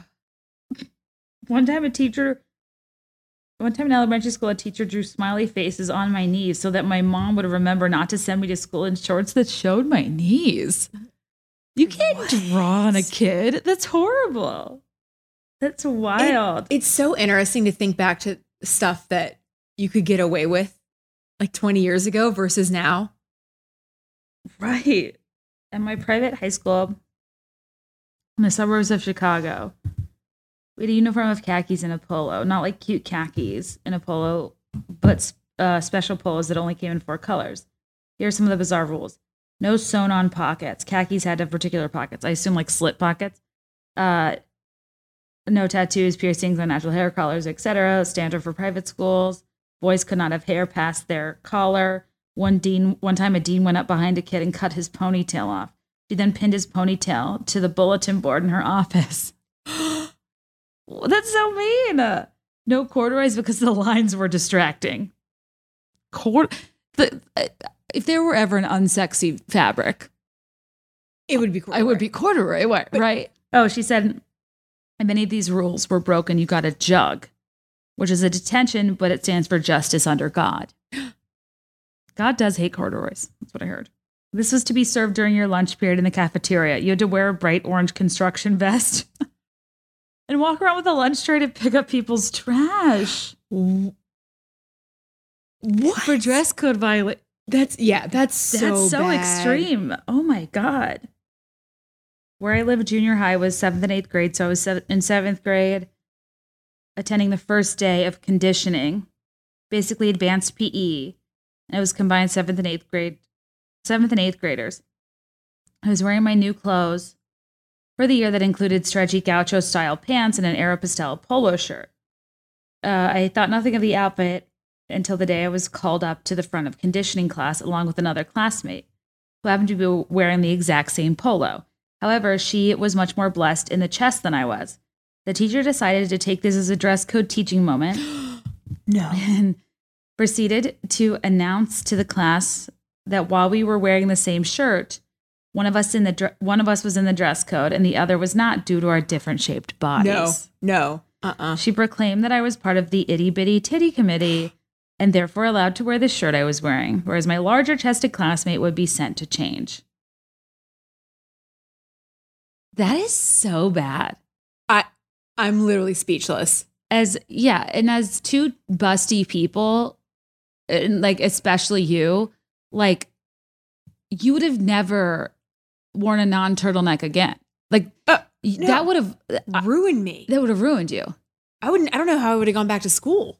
Like that is bullying. No, that is that is so who was it that said like it was a teacher or who It was the PE teacher. That's so bad. that's so bad. well, this person said the lunch monitor there was a had to have a minimum four inch inseam on shorts in middle school, so ages eleven to thirteen. The lunch monitor was responsible for checking any suspect inseams. She'd put a ruler between your legs to measure the inseam. What? That's insane. Oh She's, my She said, looking back, I'm truly horrified. What were they thinking? Why did no one call them out? Um, is a mag? What's a magnet school? Oh, it's a uh like a specialty almost like a charter school. Like talented and gifted, or especially funded? Um it varies depending on like the area that they're focused in, if that makes sense. Like like you can have a magnet school for leadership or a magnet school for Oh, okay. Yeah. So it's not a school that where that would make sense. in no school does that make sense. That's insane. No, that's crazy. It's like on Friends when Joey sends Chandler to the tailor. Yes. right. It's invasive. It's so invasive. In my high school, if your skirt was too short, the dean of students, a male administrator, would make girls wear a pair of sweatpants that read property of the dean No. down the side under your too short skirt. However, the girls' cheerleading and field hockey shirt skirts were the shortest things ever. I, I'm glad we're all mad about this. I mean, truly. Property? Property of no. That's so It's like control. Like it's like one, he I- had them made. Right. so like there was thought put into what was going to go on and I those can get they can be like, well, these are specifically that like it was against the dress code and these are like the dean's sweatpants. But it's like he didn't have to say property of it, could have just said the school. You're right. That's so weird, guys. No, that's weird. It said I went to a Catholic school in Iowa. It says the school that yes, comma God. Oh, yes, God, yes is based on. Is that a Christian documentary? Ooh, we need to watch. Yes, God, yes. Um, I realize the dress code was expected, but we made our local news for the disproportionately long women's section in our academic achievement assembly. Here's a highlight. Think modesty. Your outfit should attract attention to your achievements, not your body. I mean, my Killer Heart of Darkness essay can't be highlighted in my midsection. Choose an outfit that is pretty enough to show you are a woman and covered enough to show you are a lady. Oh my gosh. Um, that is so fascinating. My cousin's Midwestern Catholic school made national news because their PowerPoint was 21 slides for acceptable prom dresses. Oh, One I wouldn't give. I mean, oh, that was a whole other thing. It was dress dances. oh, I wonder if anyone wrote in about yeah. Hey guys, me again. So at this point in the night, Kelly goes off and takes a call. Um, I'm going to read you some more of the stories and then we'll shift to weddings for a bit. And uh, I don't know. I know I like went a little heavy. Tugboat, can you settle? I went a little heavy on the first hour, so I figured I'd lighten it up this hour. But I also wanted to shout out our second sponsor, second and final, one of my favorites, one of the only sponsors that's ever made me cool among my friends and relatives because they all use this product and therefore use my code. It is Liquid IV. It is a very popular hydration drink mix you may have heard of.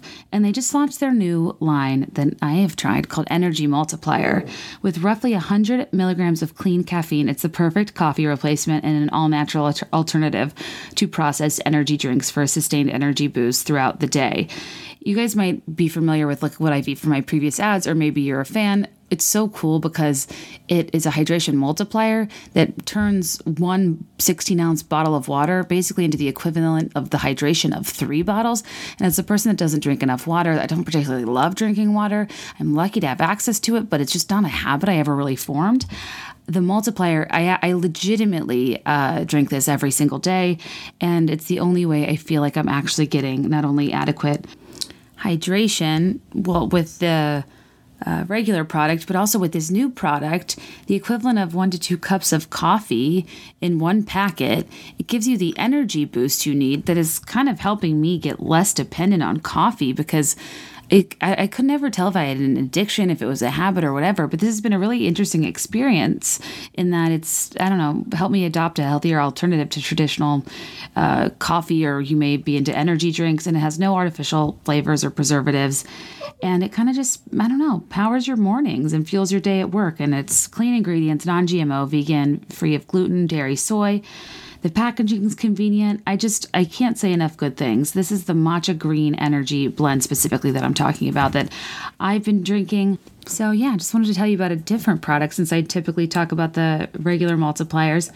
And uh, I don't know, just you know, the time in the afternoon when you kind of crash, you're less focused, decreased motivation. Sometimes I'm just like in a bad mood. This is kind of the perfect boost. So please try it. Let me know what you think. I uh, can't say enough good things about this company.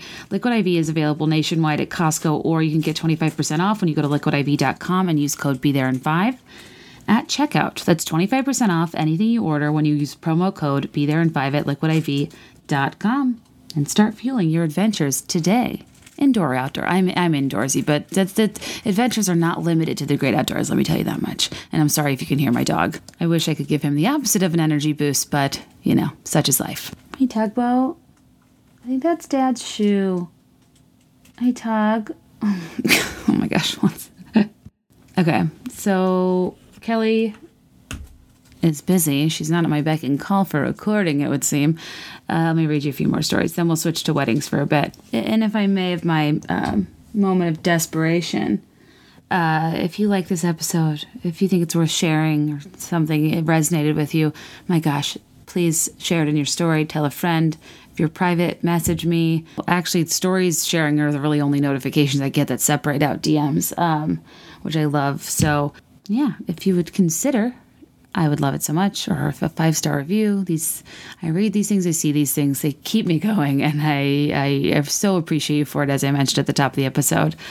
But anyway, uh, let's get to some more stories.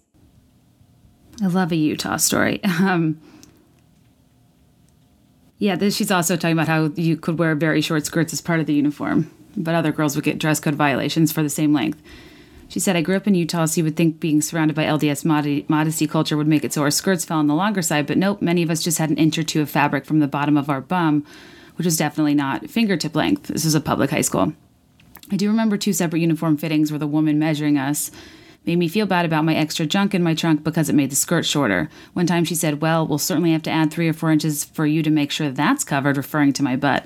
Anyway, I just thought this double standard with cheerleaders versus everyone else would be interesting to share. Yes, I agree, but I was more interested in that because um, I think like the, the even the term like junk in the trunk i feel like these sort of colloquialisms surrounding people's bodies make other people think it's okay to like talk in slang or like say something to you about your size and like like no we just no don't ever do that. Um because you remember like that was probably a long time ago. It's just it's rude. But i watched Kelli McGonagill Finglass say that to girls on dallas cowboys cheerleaders making the team and i find it upsetting. Once in high school i wore a dress i had gotten from target target in 2009 this was not sexy times. Was it like Mossimo probably who oh god how will he survive just downgraded from a 25 million dollar home to like a 12 million like are you kidding me these criminals like ugh anyway um there's a pink buffalo check high neck Went to my knees and definitely not inappropriate at all. Well, apparently I walked by a window and the light showed through the dress, outlining my underwear. Ugh, I hate when I, that happens because you, you, don't, you, it's so hard to know and slips seem old timey. A teacher overheard two boys talking about it and she called the principal on me. My mom had to bring me a new outfit to wear, even though the vice principal, female, said she found nothing wrong with the dress, but better to go ahead and make you change so we don't cause any more issues. So all she did was walk past a window. This is what I mean. You're you're being pulled away from class because two they overheard two boys talking about you. I went to Catholic school in junior high. We had to stand in a line to be inspected for any makeup. They literally took the time for any makeup. They literally took the time to inspect eyelashes for mascara, which was super stressful because I have blonde eyelashes. I hear that, and I really needed a little extra, especially in junior high when relationships were beginning. Or was this co-ed? They also checked skirt length had to be no more than two fingertips above the knee. They were super serious about it. If you had any suspected makeup on, the teacher would watch watch you wash your face in the bathroom, and you could be sent home from school for illegal skirt length. It reminded me of the movies when they show people in the army lined up for inspection. Um, yeah, that so at a co-ed school, like, isn't that? Do they line up the boys and inspect them? Like, in the no makeup thing's interesting too because like I was trying to look at different dress codes to get a good representation, and I was like, okay, I was born in San Diego, so I looked at the high school I like would have gone to if my family had never moved to Virginia. And I thought this was going to be like super progressive. It's Southern California, but it's like I don't know. I was think it was Solana Beach School District. One of the rules was no makeup. I was like in Southern, like what? Uh, that was not the case at Laguna Beach High which in my head is why I always lamented my parents leaving San Diego because I thought that like would have been my high school experience. But I don't know. I do feel like my confidence soared when I started wearing eyeliner because we wear makeup for ourselves. Um, but I get it. Blonde eyelashes, like I don't know, you just it gives you a little pep in your step. I, I I hear you. This person went to high school in Georgia. Sorry, I'm like skimming while I talk to you. From Atlanta, went to a Catholic high school. At the beginning of my sophomore year, all the girls were called into a gymnasium to have a discussion about skirt length. Among the usual diatribes against skirt length, all subtly or not subtly shaming girls for their sexualities and bodies, our principal said, Y'all are no longer allowed to look like hookers walking down Peachtree Street. Oh my God. He called you hookers? This is a Catholic high school? For your uniform? Oh my God. Also, what's Peachtree Street? It sounds fun. We also weren't allowed to wear white pants because boys could see our underwear. Literally so stupid. Leggings as pants were also not allowed. My God. Hookers on Peachtree Street like did you tell your parent like i feel like my parents would not be happy about my principal calling us hookers but then you also at the time if that was kind of like normalized would you go home and say anything to your parents like no because you probably didn't want to get in trouble or make it seem like your skirt was too short or something uh, these things were just like oh haha yeah we make jokes about women looking like sluts you know th- th- those are the times. I hope those were the times and not are the times. Oh gosh another knees. Uh, i'm telling you there's a lot of these in junior high, our teachers made the girls come to the front of the class in front of everyone, get on our knees, and measure the length of our skirts from the ground up with a yardstick. Another year at church camp, my mother bought me all brand new summer dresses that were spaghetti strap dresses, but I wore a, sh- a short sleeve shirt underneath them. And when I got there, my counselor told me I couldn't wear them and I had to wear another girl's clothes all week. I never went to camp again. Are you kidding me? You had a shirt on under. Oh my God. Whew church growing up was a wild experience. When we had mixed bathing, which meant boys and girls, no one could wear swimsuits. We had to wear t shirts and gym shorts, but the girls had to wear shorts to the knee. Oh my God. Unbelievable. I think this is a true love waits story. Um, I went to a private, non denominational, in name but evangelical in practice Christian school in Atlanta from 94 to 2001 when my parents decided I needed to go to public school so I wouldn't go out in the world without having learned about dinosaurs or evolution. We did the true love waits rings, the demonstrations of passing around a cup, everyone spit in, meaning to signify premarital sex, signed purity contracts, and gave them to our dads. The whole nine. Wow, wow, wow. Uh, if you haven't listened truly, in True Love Waits, we talk about this, but there's like a very common thing in that movement that was done where everybody gets in a circle and spits into a cup and then you're asked to drink it and then when you're grossed out by it you're told that's how your future husband husband will feel if you have partners before him because that's healthy uh, and my blood is boiling. Um, we wore uniforms, so obviously I could write a thesis on the intersection of purity culture and dress codes, but I'll keep this brief. One highly anticipated milestone was the eighth grade trip to Washington, D.C., where we'd be allowed to wear street clothes for four whole days. Obviously, this was a source of much thrill and anxiety on our part since we usually only had to put together a couple fashionable Abercrombie AE outfits in rotation for the odd birthday party here and there uh, since their day to day were uniforms. Before the trip, teachers separated our grade of 40 ish students into boys and girls and gave us a dress code talk. We were told the standard fingertip length, no spaghetti straps, but also no open toed shoes and no peep toes or toe cleavage. All of this was presented in the guise of please dress in such a way that as to not tempt your brothers in Christ. And I remember all the girls who were many of us genuine persons of faith, but at the same time all sort of in an arms race to be the most Christ like at water skiing, if you will. Speaking my language. Um, uh, sort of just erupting in laughter organically. This teacher continued to trying to be earnest in making us believe this stuff about foot modesty had any merit whatsoever. They probably had a foot fetish, but the whole room just got church giggles about toe cleave- cleavage, and the moment was ruined. It just stands out of my memory because without social media or even the most basic knowledge of feminism, all these girls who grew up reading the evangelical modesty stuff like fish and water Fish Out of Water all sort of organically revolted against gender specific messaging about modesty in real time. Lots of these girls went on to grow up to be fairly conservative, but still, it's just funny to remember that we had our first multi day trip with home away from boys, hotel rooms, long charter bus rides at night, and other a- aspects so thrillingly exotic to Southern young Christian 13 year olds, but these folks were worried about toe cleavage. That's so random. Um, there was somebody who wrote in that said, like, uh, they their the policy for their open-toed shoes was that toes could um, peak but not show. Like they had, they, there was no more than two toes were allowed. I was like, I don't even know what pair of shoes that that is referring to.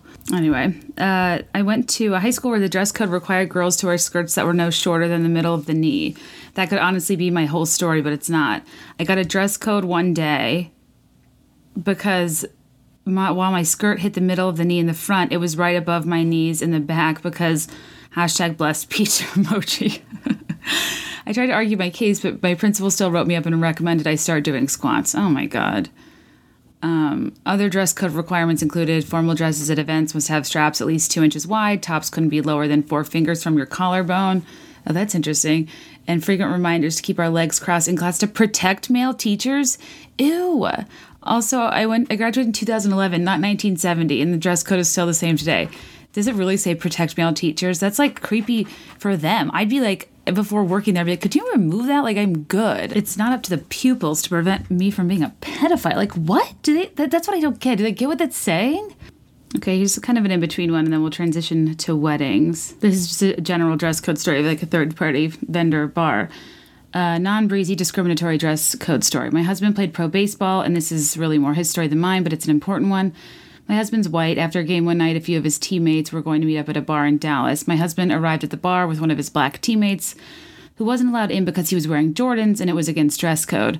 They left and walked around the corner of the bar and switched shoes and went back to the same bar where my husband and his teammate were allowed in this time, even though my husband was wearing the Jordans that were allegedly against dress code. Insane. I mean, yeah, like it's unconscionable. The, the, that is the sort of thing like people, if you just, you, if you don't ex- just because like you're not a hateful person it doesn't mean that there's isn't rampant racism around you. And if you don't think there is it's because you're not experienced like that's not your firsthand experience. You're not seeing this in the same way that other people are who are consistently discriminated against for bs like that. It's so troubling and like i don't know. Thank you for writing that in. I'm glad you said that because I think that it's important to be mindful of this too when you like look at um, dress code requirements for bars and restaurants and clubs and like the language they're using and the selective enforcement of it. Like it's wrong and it needs to be called out, and these businesses need to be held accountable for the fair treatment of all of their patrons. Because if they're treating their customers that way, who knows what's even going on inside with their employees and their wait staff? And you know, like it's just th- these things are. Um, if if you're not affected by them, they can be hard to spot. But thank you everybody who wrote in a school story, dress code story. Um, I just thought this was an interesting topic and a lot of i think the things we remember from 15 20 years ago a lot of those rules are still in place and i hope the ways they're enforced has improved but i think it really does vary place by place and i just hope people think about um, you know what that looks like for the people they work with, their kids, uh, and any uh, young people you are surrounded by. these are formative years. These are very highly impressionable moments. And I don't know, just because the way we've always done something doesn't mean it's the right way. And it's important to always uh, be revisiting and improving, even if it requires a little bit of change and discomfort among people that are used to doing things a certain way. And now we will hop over, back on over to Kelly, who can join me once again to go over some wedding stories. And I'll try not to keep you here too much longer. we had way more school stories than wedding stories, but I'm going to go through some. The wedding stuff was more so like people just sending me bizarre themes. They weren't like stories. So I'll go through those on Patreon, P-A-T-R-E-O-N dot com slash be there in five. That's where all my bonus content is. That's how you can get to go to the PowerPoint parties. Um, that's where Hamilton deep dive, Gilmore Girls deep dive.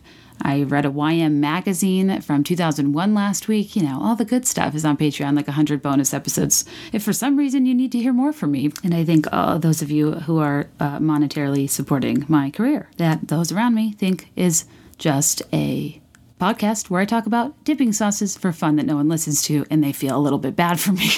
but I'm not going to correct them. This is where I struggle. I need to be a little bit more like you know, defensive of myself, but I don't know. I just feel like people who say they work hard don't work, and people who say they're successful aren't. And you know what I mean? I think the more you have to say it, the less it's probably true. And maybe that's like an old school wealth, like money talks, wealth whispers mentality. It's not like I think women have to be demure. It's just that I think a lot of people who talk the biggest game are are lying, and it has something to do with being, being like a woman who wants to be meek. I just I don't know. I'm trying to get better about like I'm comfortable with where I am. Like I'm proud of it and it's just I'm trying to be better about reminding myself it's not my job to make other people around me comfortable with my own decisions, you know.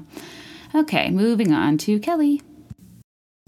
This person said So this is weddings now? Yeah, her cousin's okay. wedding said attire mountain casual. it was like it there was like it was like in a beautiful mountain district.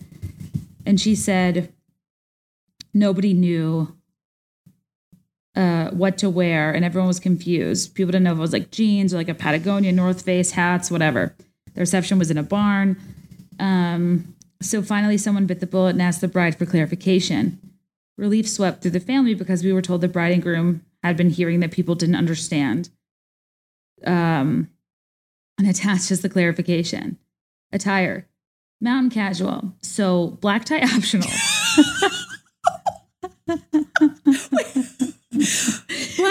Optional for mountain casual. So if you want to wear a tux slash gown, please do so. Otherwise, dress in a way that you feel comfortable.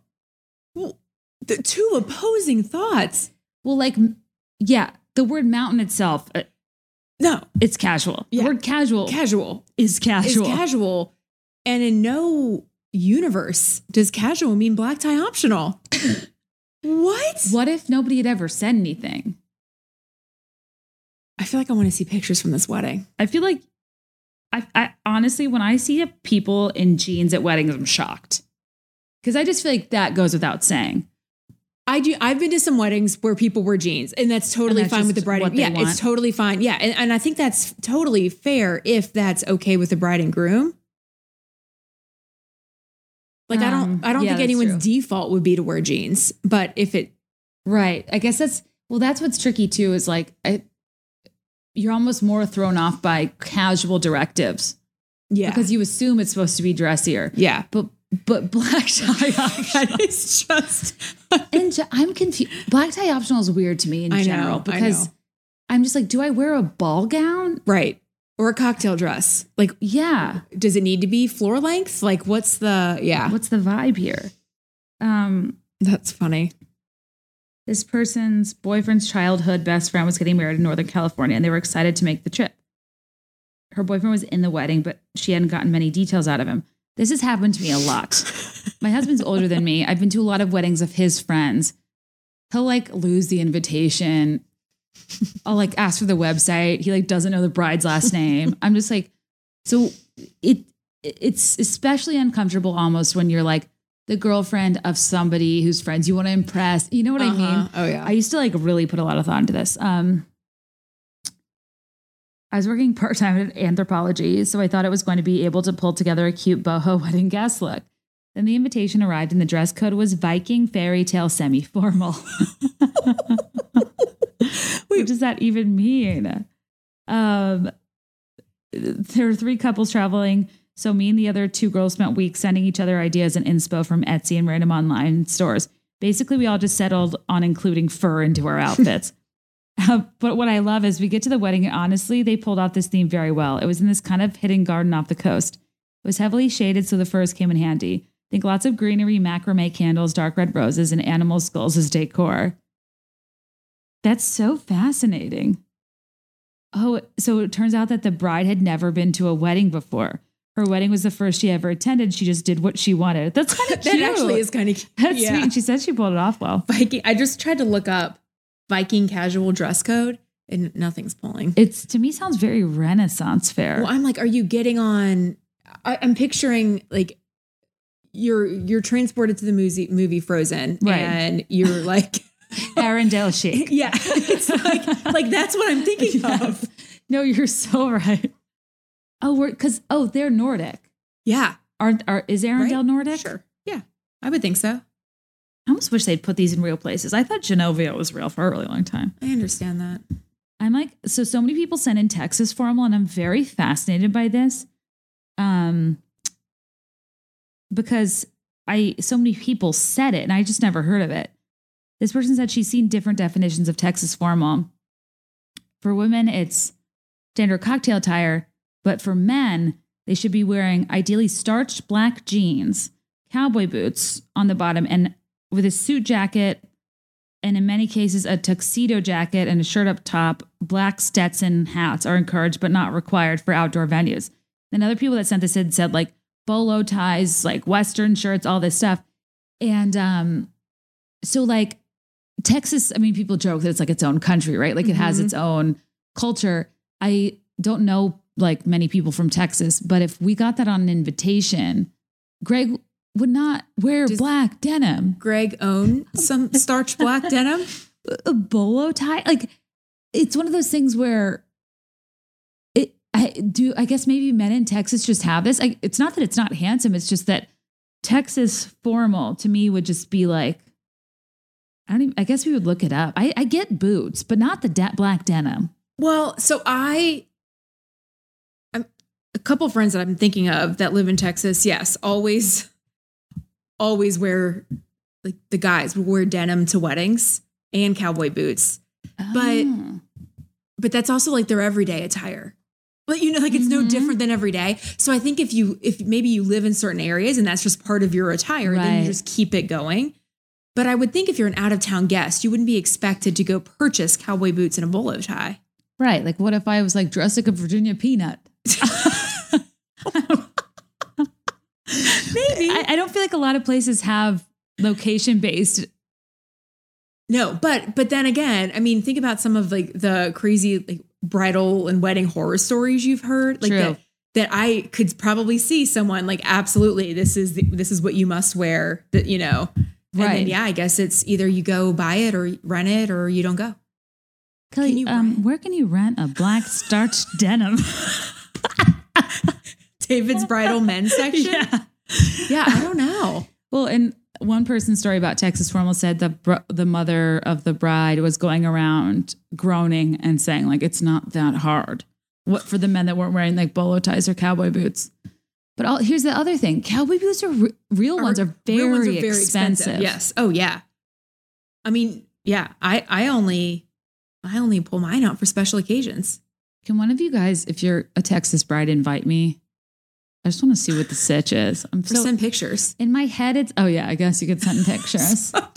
you know, in the midst of a of a pandemic. Not now, but I because in my head I'm picturing um you know my favorite Hallmark movie, One Starry Christmas, One Sorry Christmas With Wild Bill. Yes. and I'm like, it's like a cartoon character cowboy version of a man who like only speaks in fables and, And, like, always like chewing on has straw. metal Yeah. Has metal toed boot. I'm just like, what? the steel toe boot. Hey, but honestly, Kelly, that might be your vibe. It, uh, no, it, that's why I'm like not hating right now because it's totally my vibe. I love guys in jeans and cowboy boots. But I get that if you're attending and if you're an out of town guest attending a wedding and that's the attire, it could pose a problem. The humor to me is isn't the attire so much as thinking of my husband. in starched black denim. Well, consider this my notice. I'm going to meet a nice uh, Texan boy, Fingers crossed. and we that is going to be the attire to our wedding. And Greg will be required to dress accordingly. I mean, guys, like I said in episode six or whatever, I'm here for Sleepless in Seattle. If anybody thinks somebody would be good for my sister, call in, leave a voicemail. Let's talk. So sad. She's beautiful. Moving on. She's perfect. Um, okay, so this is an expert excerpt from a wedding weekend email that a friend shared with me. She was in another friend's wedding eh, as an attendant.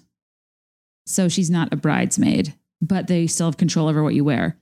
So you guys remember doing the bridesmaids episode when I learned what the house The house party. the house party was, aka the the B string, the Truly. the bench If- if warmers of friendship. Yeah. It's honestly no. I want to make varsity or I'm out. Um so this is this is copy and pasted from the email. Oh no. I I want to update you on the requested wedding attire as I have probably mentioned the wedding is formal and black tie. All women in the wedding party will be wearing long black dresses. I want each attendant to have as much flexibility and ease in choosing a dress. Here are some simple guidelines. One, floor length dress. Please select one that covers your shoes. The dress can be any style, colon, straight or A line. So, So not any two. style. Yeah, so two styles. Then number two, strapless or sleeveless. I would prefer no sleeves and no halter dresses. To be fair, as a person who who almost always has sleeves, Yeah. I, I would have at least gone for a cap sleeve. I- I- and honestly, to be fair, to be like a stickler about clothing and to request like tube dresses, I'm like that's more shocking to me, Yeah. you know? Yeah. Three, again, she said, um, just to remind you, I want each attendant to have as much flexibility and ease in choosing a dress. so we have, you have two styles of a floor length dress. You can pick strapless, sleeveless, no sleeves, and no halters. Three, I prefer a simple black design. No sequins, no beading, no sparkles, no lace, no embroidery, no other embellishments. The dress should be all black, no additional color. Four, there's flexibility in choice of material as long as it's a matte finish, not shiny. I would love to join you when you go dress shopping.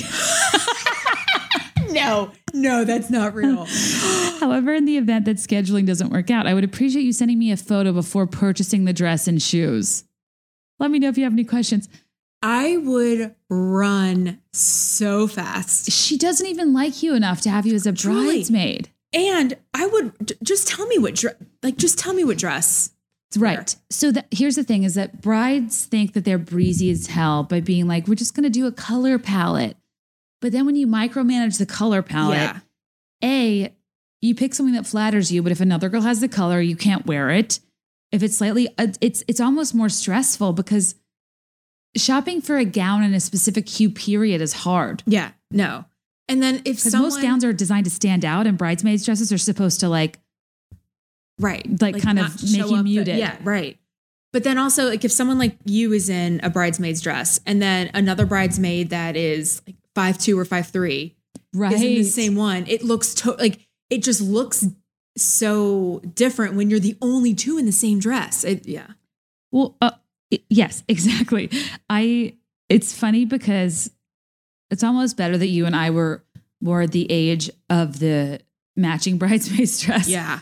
Because like the like my one of my friends again, Hyla, like she was she literally was like choose your own. I don't care. She didn't even see Right. it, approve it. I picked it out two days before uh, from Rent the Runway, and we actually looked really cool. Right. It actually it looked awesome. Um, and I just can't reiterate to you guys enough.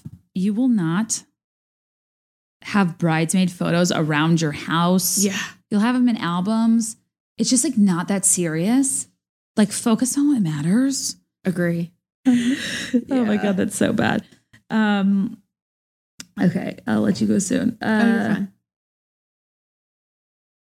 my first summer job was in a small office building. I was 16.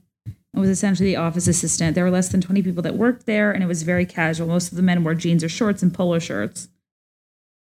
Um, but it was Florida in the dead of summer, so one day I decided to wear a sleeveless shirt to work. You did? An hour later, I got called into my manager's office, who was a female, who, and I was told that I needed to wear less revealing clothing. And she gestured to my shoulders because I worked in an office with a lot of older men and it could be distracting for them. At the time, I was embarrassed, ashamed, and confused because everyone else seemed to be far more casual than me. Looking back, I'm 34 now. I realized how unfair this was and how she was just projecting her insecurities onto me. Um, wait, it's it's crazy to be told that you're distracting.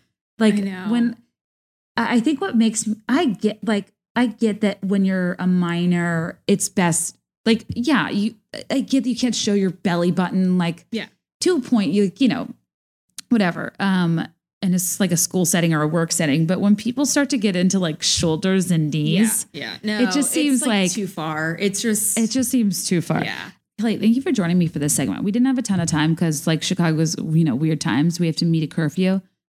But um usually it's just me reading these to myself. And the whole point is really just reading the stories, but it's fun to like have somebody to chat with. No, this You're was, nice to join me. No, I loved it. I'm so glad that I was able to come back over unexpectedly and um keep, you know, keep on going. They I I love hearing the like listener stories because I think they're so funny.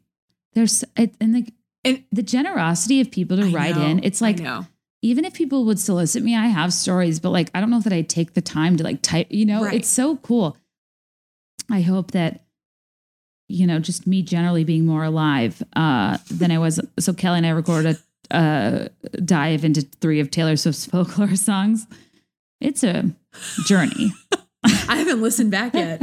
Is you were so sick. I didn't feel good. And like I couldn't pinpoint what it was. I think I was having like a bit of an allergy asthma moment. And like I just felt so off and I was a little hungover. Um but like I just I we I like just kept playing other songs that weren't Taylor Swift songs. and, she did. Forgot about that. and uh we go into like 10 uh, we're like, yeah, so anyway, Jada Pinkett Smith.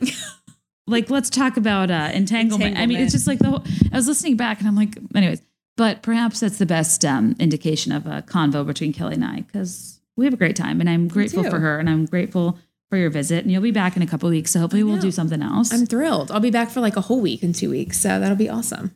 You're the best. Love you, You mean it. See you soon. See ya. Bye. Okay, you guys, thank you for joining. I hope you enjoyed this episode. I thought it was kind of a fun detour into a topic that is kind of unanimously affects us all that we maybe don't put a ton of thought in usually. That's that's my favorite type of deep dive to do. Don't forget to support Audible, audible.com slash be there in five, and uh, liquidiv.com. Use code be there in five for 20% off. Audible.com slash be there in five is where you'll get your free um, audiobook. And if you want to do homework for an upcoming podcast, probably not next week, probably the week after. I don't know if I'll be able to finish it by next week. In reading the new Meghan and Harry Megxit Sus Exit book, Finding Freedom. Don't forget to grab that if you want to.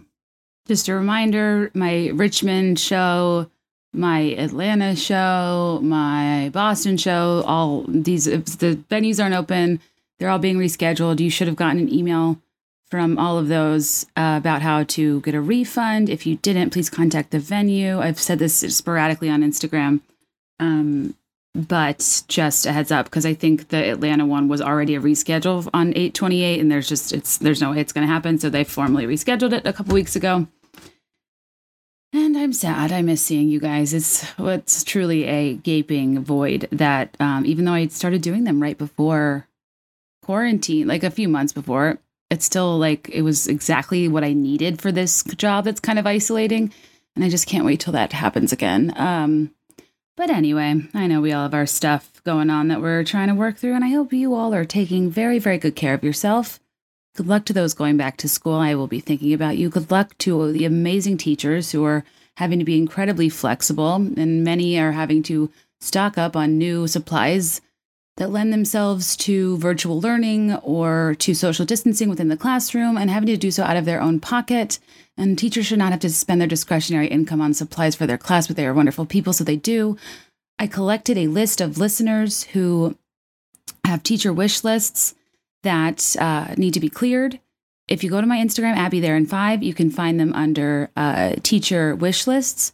And I also want more people to submit Black uh, owned businesses I can advertise for. And there's a highlight for that as well in a form. So please clear the teachers list. Please nominate some amazing business owners uh, so I can continue to feature people on the podcast. And yeah, I love you guys so much. Thank you for listening. Thank you for uh, allowing me to be long form and long winded and just kind of own it and lean into it. It's a lot. It's been nice not panicking as much about getting these under two hours. Um, you are my favorite people ever. And I am going to play a song that's actually by this guy named Sam Ryder. R Y D E R. You can find him on Instagram and TikTok. I found him on TikTok. He has this crystal clear Ben Platt esque voice of an angel. It is, I'm addicted to listening to his videos. They're just like a minute or long or 30 seconds long. And he picks the most random songs, but it's he's a, it's just beautiful. And in this case, it's nothing to do with dress codes, but I just have this song in my head. I love the way he sings it. And as you guys know, I've talked about before, my favorite thing, it's my favorite thing to imagine four non blondes sitting in a writing session and just writing, hey, hey, hey, hey. I said, hey, what's going on? And like, yes, that's it, nailed it. We don't need to overcomplicate things in this life. Um, and uh, I hope you enjoy the musical stylings of Sam Ryder singing What's Up by Four Non Blondes. And as always, let me know your thoughts, and I will let you know mine. I'll be there in five, I swear.